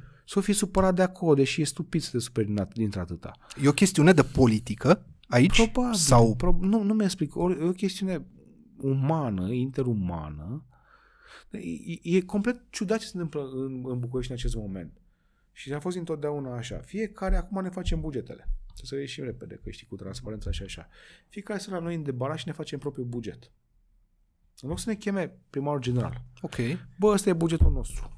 Astea sunt proiecte- inve- prioritățile mele de a investi în sectorul 3. Astea sunt în sectorul 5, astea în sectorul 1, sectorul 6. Hai să ne coordonăm Dar cumva. știți, el Hai- se plânge public că are o groază de cheltuieli care ar putea fi translatate Păi la uite, asta poate fi sectoare. o V-a soluție. chemat să vă... Când v-ați întâlnit ultima dată cu știu. toți? cu toții doi ani. Noi ne mai vedem între noi. Ne vedem pe problema deșeurilor. Avem nevoie de o investiție comună pe zona aia, ca să rezolvăm într-o dată. Domne, sunt proiecte în care putem contribui toți. Mi se pare normal să nu primești tu un telefon, deși eu am sunat, nu mai sun. Am sunat o dată, de două ori, de cinci Deci ori, nu de e zece un ori. mit că nu răspunde la Băi, telefon? mie nu-mi răspunde. Uite, Pare- sună acum orice ministru. Dacă nu răspunde pe loc, Mhm. mă sună o oră, două, că este omul din ședință, domn primar, ce s-a întâmplat? Păi l-am văzut pe domnul Nicușor Adică Dan n-am, n-am, n-am nimic cu- declarând că dacă nu răspunde pe loc, sună în, nu mai țin minte, Pe două ore, mine două nu- zile, pe ceva mine, de genul pe ăsta. mine m-a sunat o singură dată că avea nevoie de ceva în Consiliul General. O singură dată m-a sunat, domnule, că îi trece chestia aia. Și am zis, nu știu, vorbește cu celălalt, cu altcineva. Dar nu m-a întrebat, domnule, ce probleme ai tu acolo? Era vreo Cum chestie... putem să ne coordonăm? Care e viziunea ta pe zona de verde, pe zona de parcări? Cum putem ca împreună să contribuim să dăm un telefon? Eu l-am sunat o dată, de două ori, de cinci ori, de zece ori, după aia am început să mă simt prost. Adică, ok, ok, dragostea cu forța nu se poate, știi? Și în momentul ăla și m-am retras la mine în sector, nu mai sun pe Radu Mihaiu să-l mai întreb el cum face pe aici, pe dincolo, ca să ne coordonăm. Mă sun pe Băluță, mă sună Băluță. Dar e vreun primar mulțumit de relația cu primarul general? Asta nu știu, Nu întrebați pe știți. ei. Cum să zic, mi- a- rămân cu o părere de rău pe faptul că au trecut ani și se puteau face împreună mult mai multe lucruri. I-am demonstrat că nu vreau să iau locul și am declarat non-stop că nu candidez la PMB. Ok. Mi-am dat demisia din funcția de președinte pe PNL București, deci nu mai eram pentru o amenințare, că nu mă mai duc să candidez la PMB. Eu când spun o chestie, eu și fac. Dacă ai zis că nu candidez la PMB, nu candidez la PMB, ca să fie foarte clar. Deci Nu a în mai fost- 2024. Nu a mai fost o amenințare pentru el. Da? I-am făcut lobby că mulți consilieri PNL erau frustrați, Consiliul General, că domne că noi votăm tot timpul și noi nu, pe noi ne ascultă nimeni. Mă certam cu proprii mei consilieri general ca să voteze proiectele, ca să meargă mai departe primăria. Da? Sunt o grămadă de teme pe care nu știu ce viziune are și care impactează sectorul 6. Uite, am obținut pe mănăstirea Văratic și Hăstia și încă vreo două mănăstiri, să cu mănăstiri, am obținut bani din Angel Salini ca să le tragem canalizare și apă. Am intenție de construire, deci nu pot să emit autorizație de construire pentru că am acolo pus ciurel. Dom'le, ce faci cu el? Îl continui? Uh-huh. Dacă da, ok, bagă banii acolo și fă mai departe. Dacă nu, renunță la pus ciurel. Lasă-mă pe mine să civilizez pe oamenii aceia. Parcă Să- nu, spunea că nu, domnul primar general, că n-ar Bun, mai atunci continua să se ducă în proiectul ăla. Consiliul uh, General, să scoată proiectul și să-mi dea voie să le trag oamenilor gaze și canalizare, că stau acolo ca în nevul mediu. Da? Adică sunt chestiuni punctuale fără de care colaborarea celor două entități sub diviziunea și nu odată am declarat că eu respect primarul general și vreau ca să cumva să nu neapărat să mă subordonez, să mă coordonez cu el. Pentru că de-aia primar general și are o viziune în general și are mai multe voturi ca mine. Dar încă o dată, dragostea cu forța nu se poate. Mi-aș dori să fie avut un primar general cu care cu adevărat să colaborez. Cum? 2024 este un an electoral. Vor fi inclusiv alegeri uh, locale. Cum vă doriți să fie viitorul primar uh, al capitalei, indiferent cum îl va chema? Ce fel să fie? E- Există așa un soi de portret Să robot? fie integru, să urmească interesul public, Ok. să nu reprezinte grupuri de interese ciudate, să fie un om politic în adevăratul sens al cuvântului, în care să înțeleagă în dialogul interinstituțional, dar și politic, Ok. uh, să comunice, să aibă o viziune corectă de dezvoltare a orașului, Mhm. uh, să fie un bun manager, în sensul Ok. că să urmărească măcar propriile investiții, dacă nu ale celorlaltor sectoare, Da. și să știe să facă echipă indiferent de partid cu cei care vor fi primari de sector. Eu cred, sper să fiu unul dintre viitorii primari de sector, că vreau să-mi continui acest mandat cu un alt mandat și uh, să gândim împreună dezvoltarea orașului. Asta îmi doresc de la viitorul primar general, care o fie el. Există uh, omul care să corespundă acestui uh, portret? Îl vedem pe undeva pe la televizor, îl auzim pe la radio, îl găsim pe, pe internet pe undeva? Că poate îl vedem și nu-l recunoaștem, mă gândesc. Eu cred că partidul meu are, su- are aceste resurse necesare. Mm-hmm. Partidul Național Liberal. Ok. Deja uh, manifeste, ca să spun așa, la momentul ăsta? Acum că îmi cereți nume, nu știu, știu că domnul Burdugea vrea să candideze. Am văzut că, bă, da, pare că acceptă provocarea asta. Credeți că ar fi domnul Burduja un primar general mai bun? Eu întotdeauna am vorbit doar cu- de bine colegii, iar Burduja are calități să fie un, uh, un bun primar. Haideți să revenim un pic la sector, că am vorbit despre ce s-ar putea întâmpla rău lângă lacul Morii. Spuneți-le Spuneți-ne, vă rog, care e uh, perspectiva să se întâmple acolo ceva bun? Știu că pregătiți un proiect pentru insulă, pentru uh, mal, pentru lac.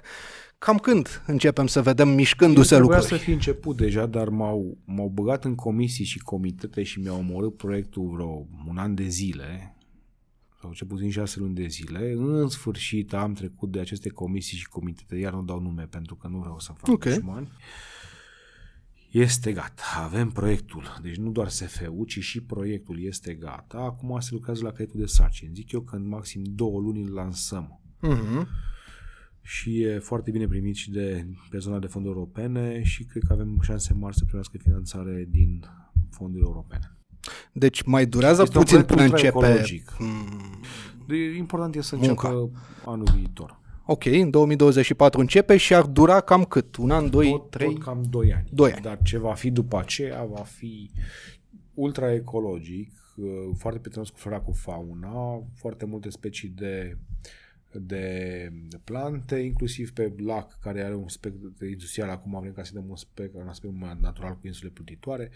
În fine, Mhm. cu apustul care este acolo, cred că va fi unul din principalele parcuri ale Bucureștiului, iarăși parc nou nouț, într-o zonă antropică, într-o zonă industrială. Mhm. Grozăveștiul pentru că spuneați că există acolo o p- comunitate de oameni care p- momentan uh, sunt destul de mm, nemulțumiți de ce e acolo și mm, cumva pe bună dreptate, nu e un parc. Păi Uh, acolo, de exemplu, noi, eu am reușit pe baza relației cu domnul Costoi de la Politehnică și asumând niște cheltuieli Mhm. pe această zonă să deschidem campusul Politehnicii, care este ca un parc pentru comunitatea de acolo. Da. Și mi-a, mi-a rog și această chestiune, care este adevărat, nu că mi-o rog, Mhm. este reală. Și am obținut, prin eforturile pe care le-am depus, să obțin câteva, o să avem un parc de aproximativ 3 hectare. Seriu vrea să fac acolo un spital, am dus foarte multă muncă de lămurire la guvern pentru a prinde de anul acest teren. Am reușit în sfârșit să-l luăm, îl bugetez anul acesta, Uh, va trebui să existe proiectare, va trebui să existe uh, o licitație pentru execuție și o să avem un parc de 3 hectare în Grozăvești. Ok. Uh, Greu de zis din câte spuneți când Când? anume, că... Păi eu sper să avem până la toamnă. Acum, Ok. A, a, aici Avize. Este, a, avize. avize. A, aici este avantajul meu. Oamenii s-au obișnuit să aibă încredere că când spun că voi face un lucru, chiar îl voi face. Mm. Da? Ok. Pentru că au văzut că am deja rezultate. Ok, nu apare imediat. Nu apare în șase luni, dar într-un an tot apare. Mhm. Da? Asta, este, asta este valabil în general. Deci când zic un lucru că îl fac, îl fac. Ei nu știu toate etapele intermediare, de la mediu până la toți, uite, orice îți dea un aviz. Da? De exemplu, am pro, pro, proiectul acesta cu 1000 de gene îngropate. Chiar voiam să ajungem aici. Păi, e o cameră cât asta, nu cam că credeți că e mare, dar cam jumătate cu dosare. Sus Dosare până de jos. ce? Care conțin ce? Avize. Ok. Păi, gândiți-vă, pentru fiecare, într-o primă etapă ai avut nevoie de șase avize, ori 1006.000 de avize. A, pentru fiecare, Pentru fiecare- nu e un proiect. Nu.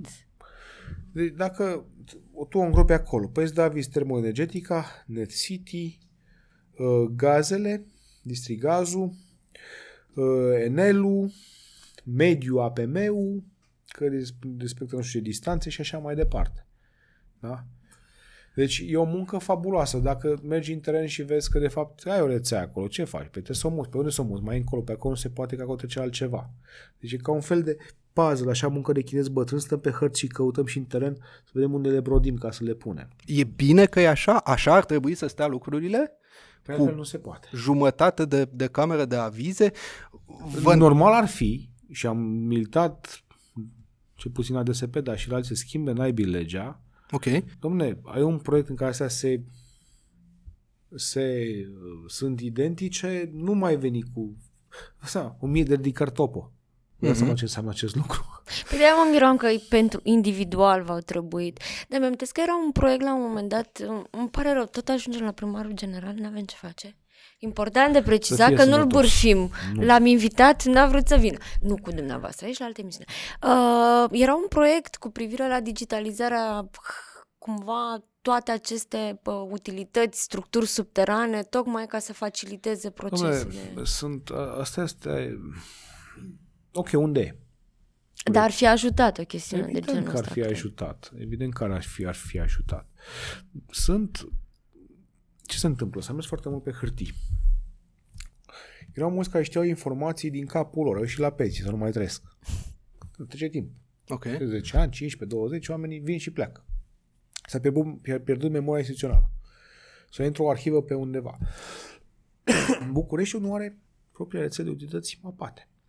Nu prea. Apa Nova și are rețeaua pe care o administrează, termoenergetica n-are GIS și nici bani să-și facă în viitorul uh, previzibil și așa mai departe, fiecare cu uh, Sau pătrățica lui. Partea funny este când îți dă avizul, te duci acolo încrezător și când ai găsești... Descoperi, descoperi- uh, Aoleu, ce facem? Hai punem pământul la loc, mergem în altă parte. Deci, Când ar putea să înceapă oamenii să folosească uh, genele alea îngropate? Am văzut că unii vin deja și lasă punga cu gunoi lângă, m, gândindu-se că acolo e gunoi. aici Cumva. lucrurile sunt destul de complexe. Noi le-am pus cumva teritorial, dar uh, sunt o mie. Ok, multe. Poți să bagi, nu știu, două, trei, șase pe zi. Mhm. Nu are capacitate constructorul. Și așa e mult. Dar să nu e suficient. Trebuie ca să organizezi salubristul, ca luni să vină să ia hârtie carton, marți să vină să ia metal Mhm. și plastic, miercuri să ia biodeșeuri și așa mai departe. Ca să faci lucrul acesta, ai nevoie să scoți la licitație, ceea ce am făcut acum 2 ani, dar Mhm. uh, mi-au atacat în justiție și mi-au omorât licitația Da. pe motiv că nu aveam sortare Și tratare. și tratare. Da. Ei, și trebuie să luăm din aval. Avem acum depozitare, în sfârșit avem tratare, Ok. aceste pro- procese, am scos și sortarea, avem și sortare și acum trebuie ca să scot iar la licitație Mhm. procesul de colectare. Ok. Da?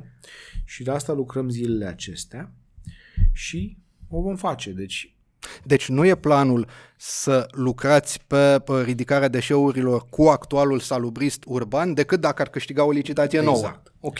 de ce? Și, și aici am nevoie de înțelegerea oamenilor. Dacă era, dacă era ușor, Mhm. le făceau alții până să vin eu sau le existau deja în alte parte în București.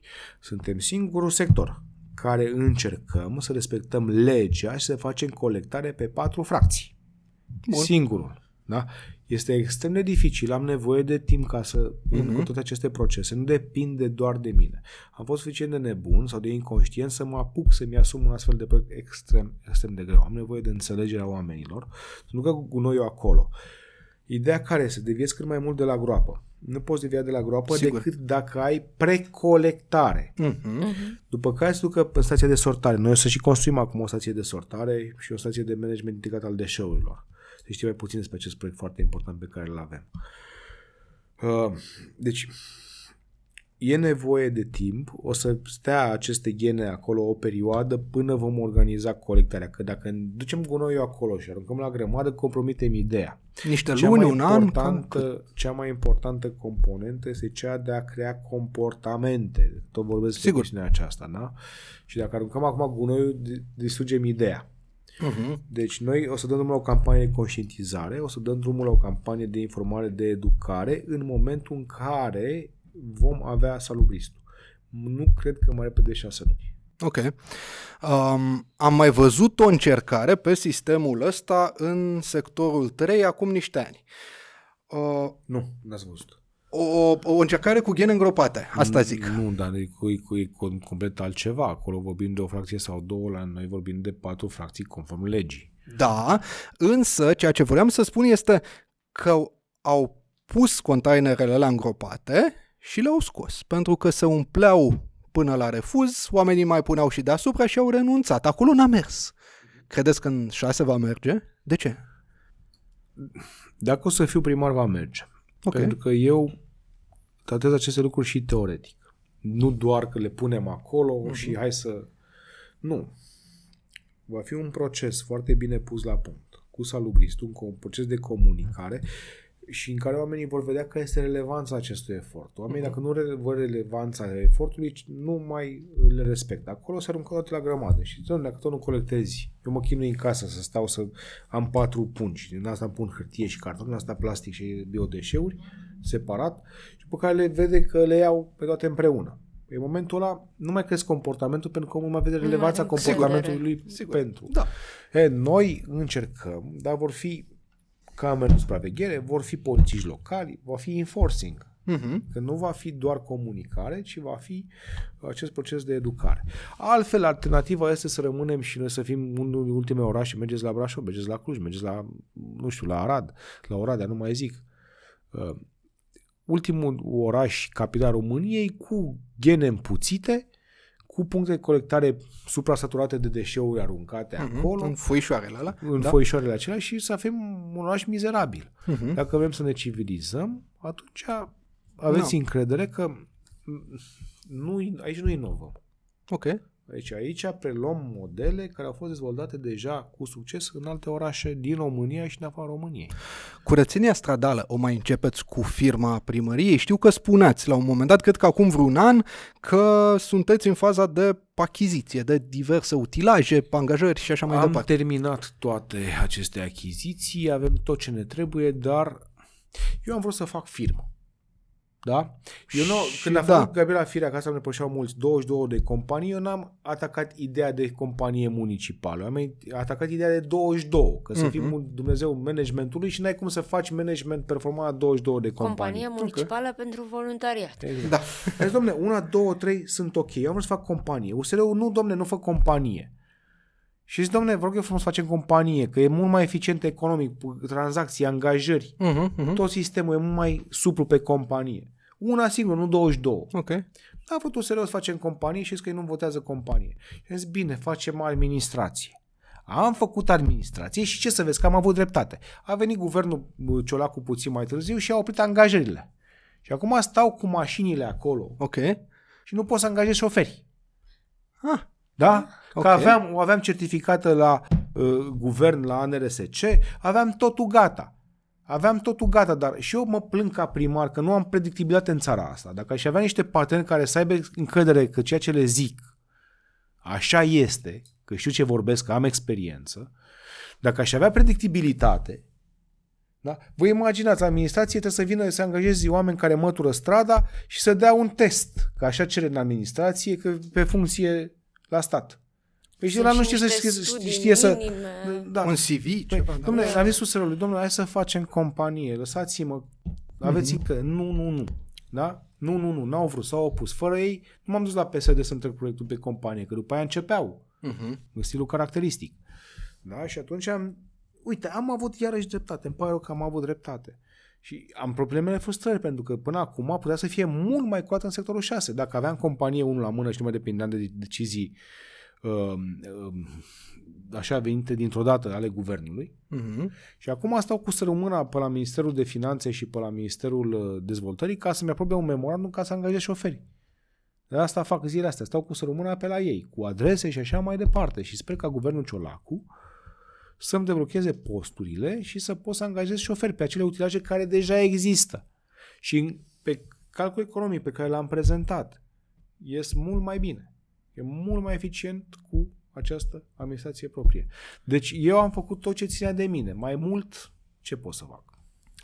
O curiozitate tehnică mai am, ați promis acum uh, vreun an și ceva o revoluție a afișajului stradal în sectorul 6. Ce Da. s-a mai întâmplat cu ea? N-am văzut-o încă.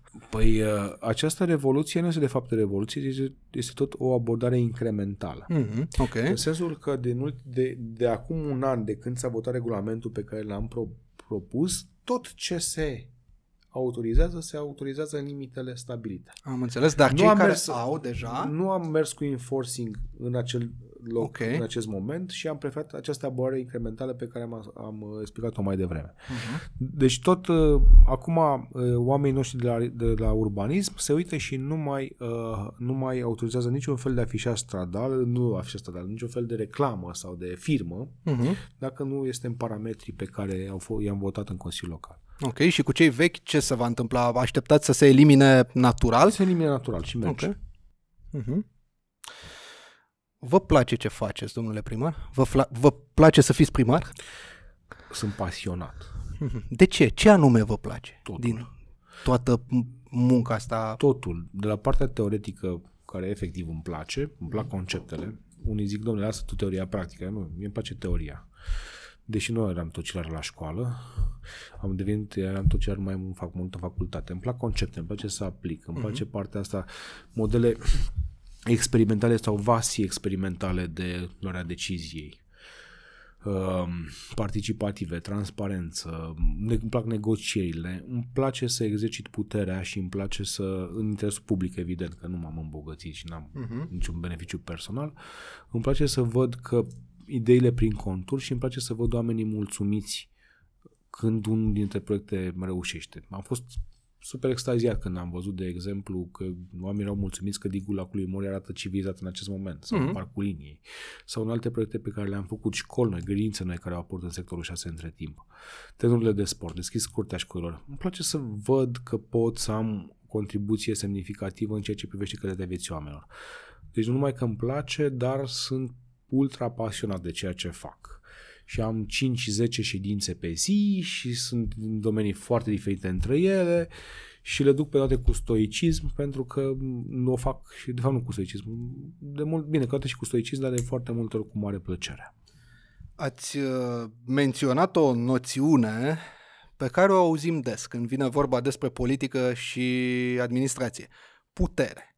Pe lângă putere mai vorbim despre influență. Da, este tot o formă a puterii. sunt Definiția puterea științe și politice. influența în, uh, Păi, în primărie? Eu am făcut științe politice la bază, deci chiar dacă am evoluat de la zona de științe politice și către administrație, definiția puterii este capacitatea de a lua decizii sau de a influența, apropo de influență, puterea politică sau deciziile politice. Uh, Sunt două moduri de, sau mai multe moduri de a exercita puterea. Este un mod uh, pervers, de gen Dragnea, în sensul că vreau să zic puterea de, pentru a mă îmbogăți, Mhm. pentru a avea o putere de dragul puterii, ceea ce mi se pare pervers, sau este un mod de a exercita puterea pentru a-ți face proiectele și pentru a progresa și a uh, îmbunătăți calitatea vieții oamenilor. Ok. Dacă nu-ți dorești puterea politică, n-ai ce căuta în, po- în uh, politică. Punct. Mhm. Am văzut foarte mulți oameni care vin în politică și se așteaptă să-i pună unii pe funcții. Ei nu se bat pentru putere Ok. și uh, sunt dezamăgiți după aceea că, domnule, n-au fost ei uh, puși pe funcții. Nu, puterea se câștigă, pentru putere trebuie să te bați, trebuie să ți-o dorești, să o manifesti, cu această condiție, să nu faci în, doar în interes personal, ci trebuie să o faci în interes public. Păi mă uitam așa, pe declarațiile dumneavoastră de avere. În 2020, uh, anul în care ați uh, câștigat alegerile în septembrie și a mai durat un pic până ați depus uh, jurământul până ați preluat pu- funcția, deci anul în care practic ați câștigat bani din altceva, nu din uh, primărie, aveți o medie, dacă e aritmetica mea corectă, de 31.000 de lei lunar net. Era undeva la un 6500 de, de euro lunar net. Uh-huh. Ca primar câștigați puțin peste 13.000 Nu, de nu lei. câștig mai mult ca Mai vârstă, mult acum. mare. Ok. Plus cu sporul pe fonduri europene ajungem undeva la uh, 18.000 de lei. Ok, dar tot e bă, mult mai puțin, e cam uh, mai spre jumătate, așa. Da. Păi merită că totuși trăim într-o Da, lume merită, pentru că capitalistă. mo- mo- motivația nu vine doar din venit. Motivația vine din statutul social pe care îl ai pe de-o parte, vine din faptul că poți să faci chestii, că nu treci prin viață ca găsca prin apă, prin însemnătatea pe care o are lucrul pe care o faci, Mhm. uh-huh. prin relațiile sociale pe care le ai cu ceilalți, merită. Adică, să mai explicam mai devreme că sunt pasionat de ceea ce uh-huh. fac. Păi, Eram consultant, Da. da. mă duceam, făceam raportul de cercetare, că tu știi cum e, așa, făceam analize, interviuri, calculam date, scriam la raport de cercetare, trăgeam concluzii și făceam recomandări. Luam bani, 300 de, mii, 300 de euro pe zi, depinde mm-hmm. unde lucram și cu cine Ok. okay. lucram, uh, și ajungea raportul în sertar. Și eram ultra frustrat. Mhm. Da, eram ultra frustrat și da, din frustrare v-am zis. Eram frustrat pentru că eu știam cât de mult am muncit ca să ajung la acele 5, 6, 10 recomandări care nu se bazau ca așa credeam eu că sunt deștept, ci se bazau pe date culese și analizate. Și știam care este decizia. Mă întreabă oamenii, domnule, în ce ești specializat? Eu, care e specializarea mea? Și poate suna ciudat. Eu sunt specializat în a lua decizii. Ok. De ce? Asta este pregătirea mea. Sunt, uh, a- asta știu să fac, în sensul că am niște metodologii pe care le aplic atunci când iau decizii. Înseamnă analiză de date, înseamnă culegere analiză de date, evident, și înseamnă uh, diferite metode de analiză pe care le, le aplici, câteodată superficial, că nu ai timp și trebuie să iei foarte multe decizii, câteodată mai aprofundat. Să vă dau un exemplu. Când am făcut Kiss and Ride, că ați auzit că am Da. da. ajuns deja la al optelea, am cules date de trafic înainte de Mhm. așa, după care am cules ga- date despre satisfacția cetățenilor din zonă, satisfacția părinților, satisfacția profesorului Consiliului de Administrație și dacă care este impactul asupra zonei. Și am dat niște ponderi și de pe o scală de la 1 la 10, 8,4 satisfacții, ceea ce este uriaș. Și am zis da. Dacă vedeam după aceea că creștea ti- timpii de trafic, timpul de deplasare și aveam uh, oameni care nu erau nes- nesatisfăcuți, aveam acel pilot, opream proiectul, nu mai finanțam. Da? Deci folosim astfel de metode în sectorul 6. Mhm. Uh-huh. Încă ceva. Aplicația noastră, care are 30.000 de oameni, este analizată, timpii de răspuns. Da? În cât timp, ca să, dacă cineva a zis, domnule, e gunoi acolo, timpul de intervenție este de maxim 2 ore. Dacă este o groapă în asfalt, timpul de intervenție este de 72 de ore, că ai nevoie să pregătești Mhm, uh-huh, utilaje. mhm. Dacă e de toaletat, depinde de programări, dar maxim o săptămână.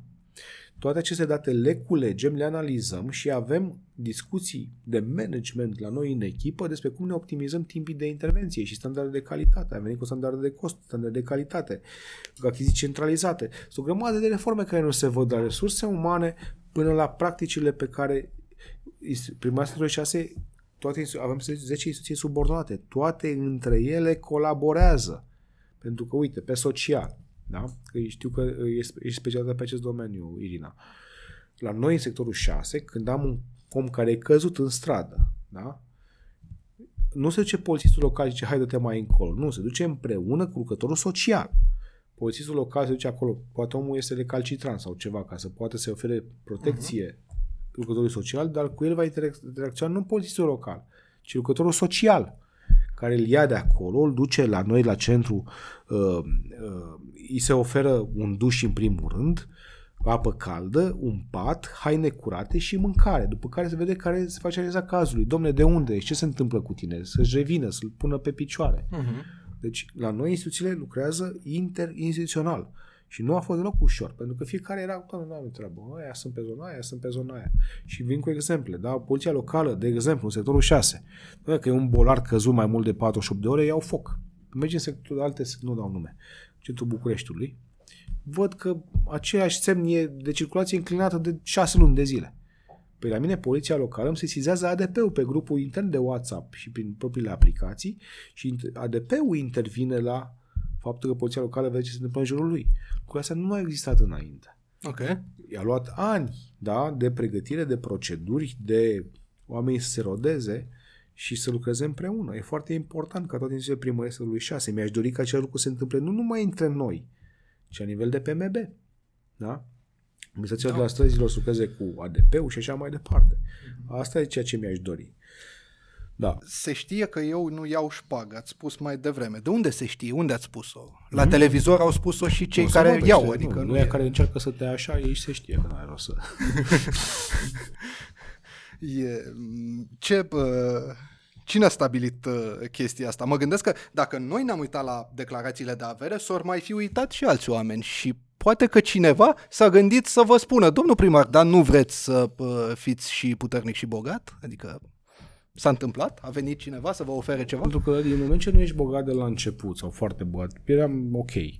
Um, Dacă te bogățești, uh, te vulnerabilizezi. Pentru, Ok. că, pentru că te întreabă lumea, bă, Dragnea, cum ai făcut banii? Cred că rămân la stat. Firma mea nu mai merge de trei ani. Ok. Da? Mă gândesc să o închid. Um, cum te-ai îmbogățit? Că lucra rămân la stat. Și atunci am pierd puterea. De ce? Pentru că îmi pierd credibilitatea. Mhm. Pentru că puterea mea stă în credibilitatea mea. Ok. Uh, cu ceilalți primari cum comunicați? Înțeleg că există sincope Grupul de cu WhatsApp. domnul Nicușor uh, Dan, dar uh, cu ceilalți primari de la sectoare, cum comunicați? Vorbiți până Cu la doamna urmă ca Armanda am oameni. colaborat foarte bine un an de zile în care am încercat să-i asigur și sprijin din partea PNL, dar n-am reușit. Ok.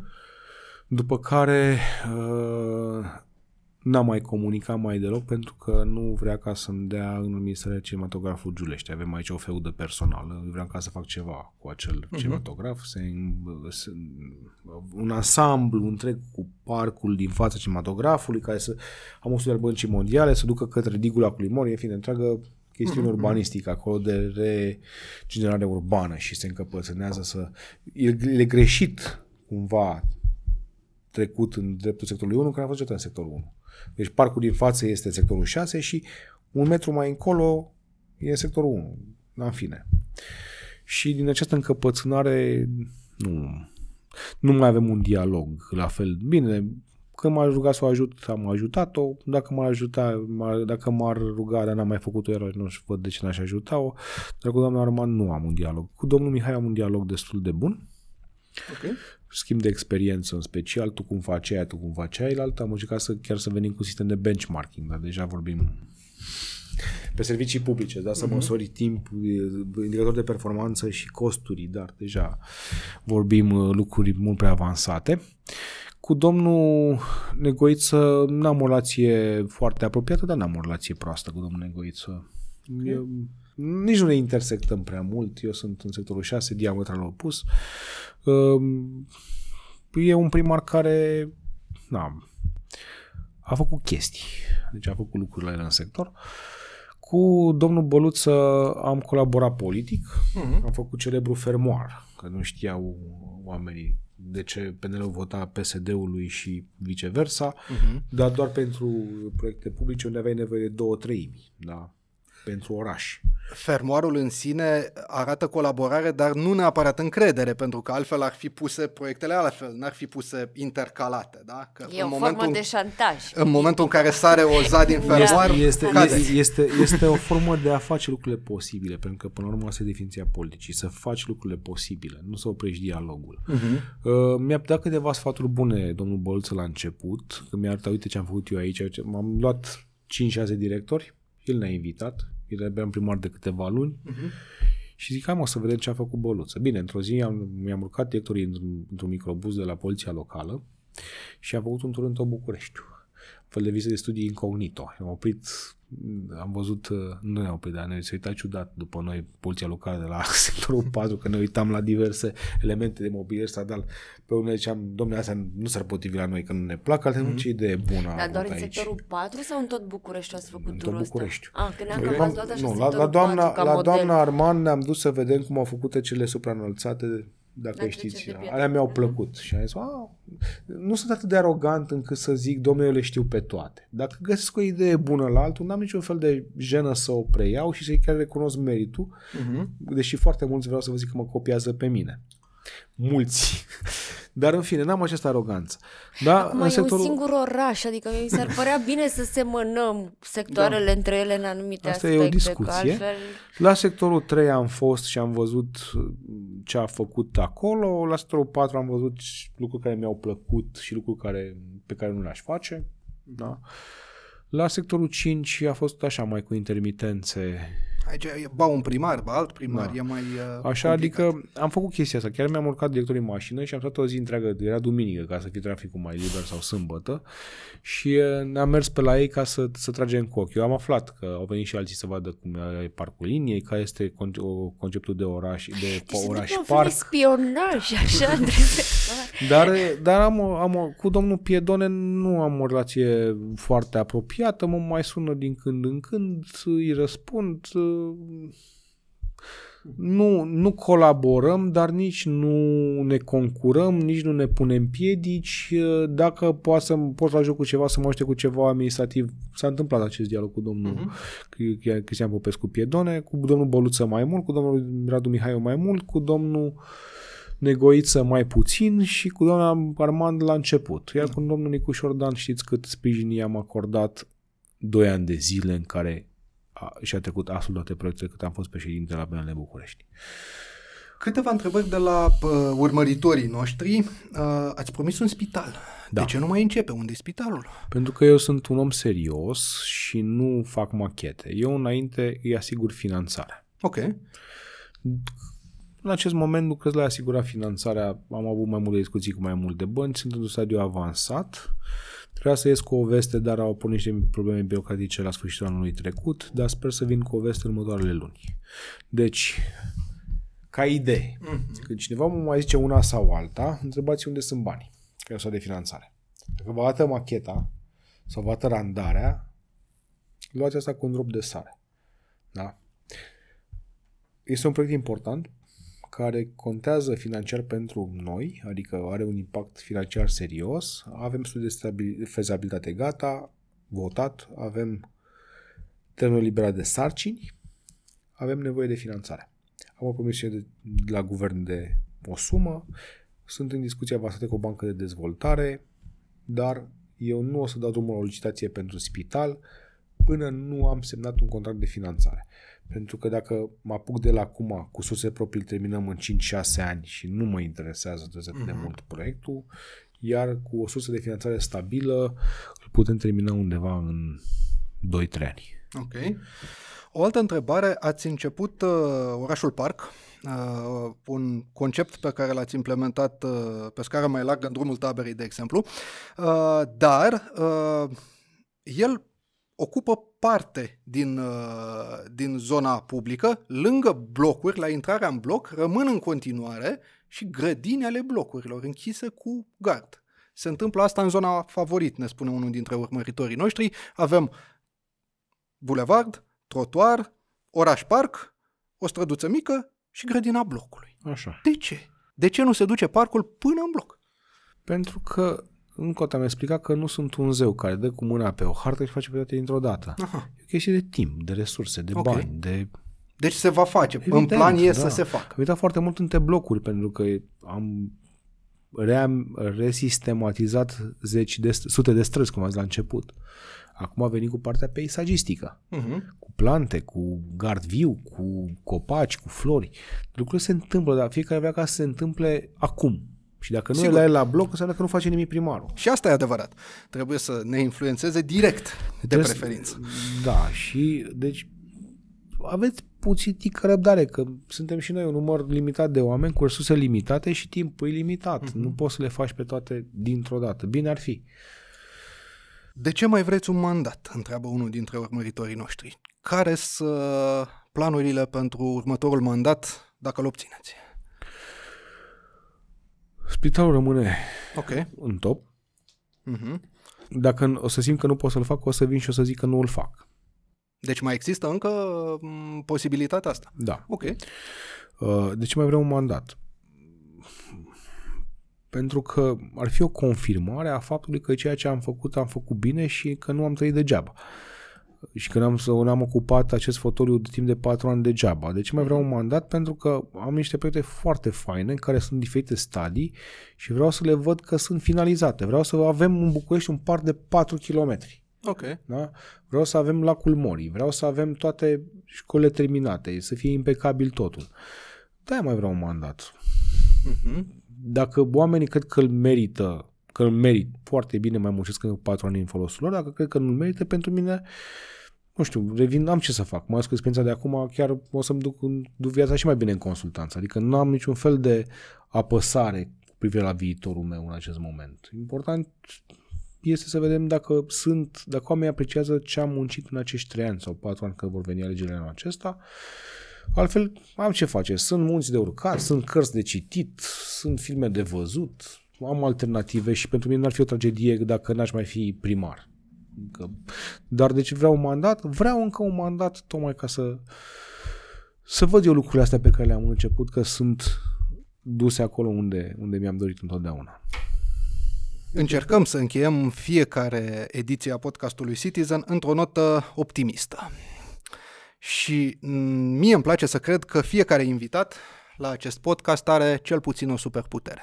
Care e superputerea dumneavoastră? Superputere? Cel puțin unul. Mm, Nu am super, superputere. Asta chiar că o întrebare. Ce superputere am? Una care să vă ajute să faceți ce v-ați propus, poate. Nu, deci mi-am dezvoltat așa o nouă putere. Eu sunt un tip coleric. Ok. Un tip care, na, cât am tocat-o pe doamna Firea, nu mai ea știe. Ați fost ONG-ist de aici, Da, da, vi se trage.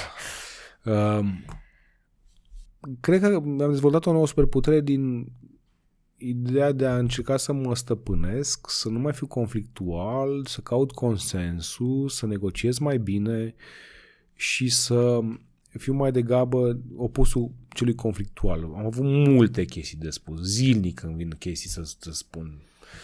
Uh, Păi și să le spuneți, să le spuneți. și le înghit. Nu, nu, nu, nu, nu, nu le spun, pentru că fiecare atac pe care îl deschizi, fiecare critică pe care o deschizi, era un, uh, un vers, mi se pare, la Ozzy Osbourne, știi?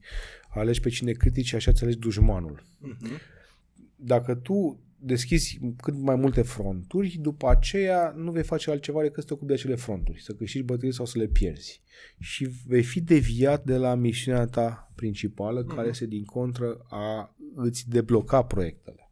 Nu știi când ajungi în pixul unuia și nu știi cât de important este. Deci primarii de foarte multe ori au propriile lor opinii, Așa ar fi și normal, nu? le au, da, au propriile lor valori și deziderate, dar nu întotdeauna le pot exprima public. Dacă vrei să fii primar, ai nevoie să deschizi uși. Mhm. Altfel te duci acasă și ai ratat timpul oamenilor lor, că nu le-ai îmbunătăți, îmbunătăți viața. Dacă vrei să fii politician la bătaie și vrei să fii ultracritic, du-te în Parlament. Te duci în Parlament și de acolo poți să ai o tribună foarte bună. Da? Dar dacă vrei ca să fii politician care să fii ca un edil care să schimbe lucrurile în mod vizibil, atunci ai nevoie de o relație foarte bună în guvern da? cu orice ministru, indiferent de culoarea politică. Nu știți cât de mult contează. nu știți cât de mult contează. Eu, de exemplu, fără aportul unui ministru PSD de la transporturi, nu puteam să fac parcul liniei. Mm-hmm. Păi m-a apucat eu să critic pe ministrul la PSD ca să ce? Da? Din contră, m-am dus și am mulțumit și public.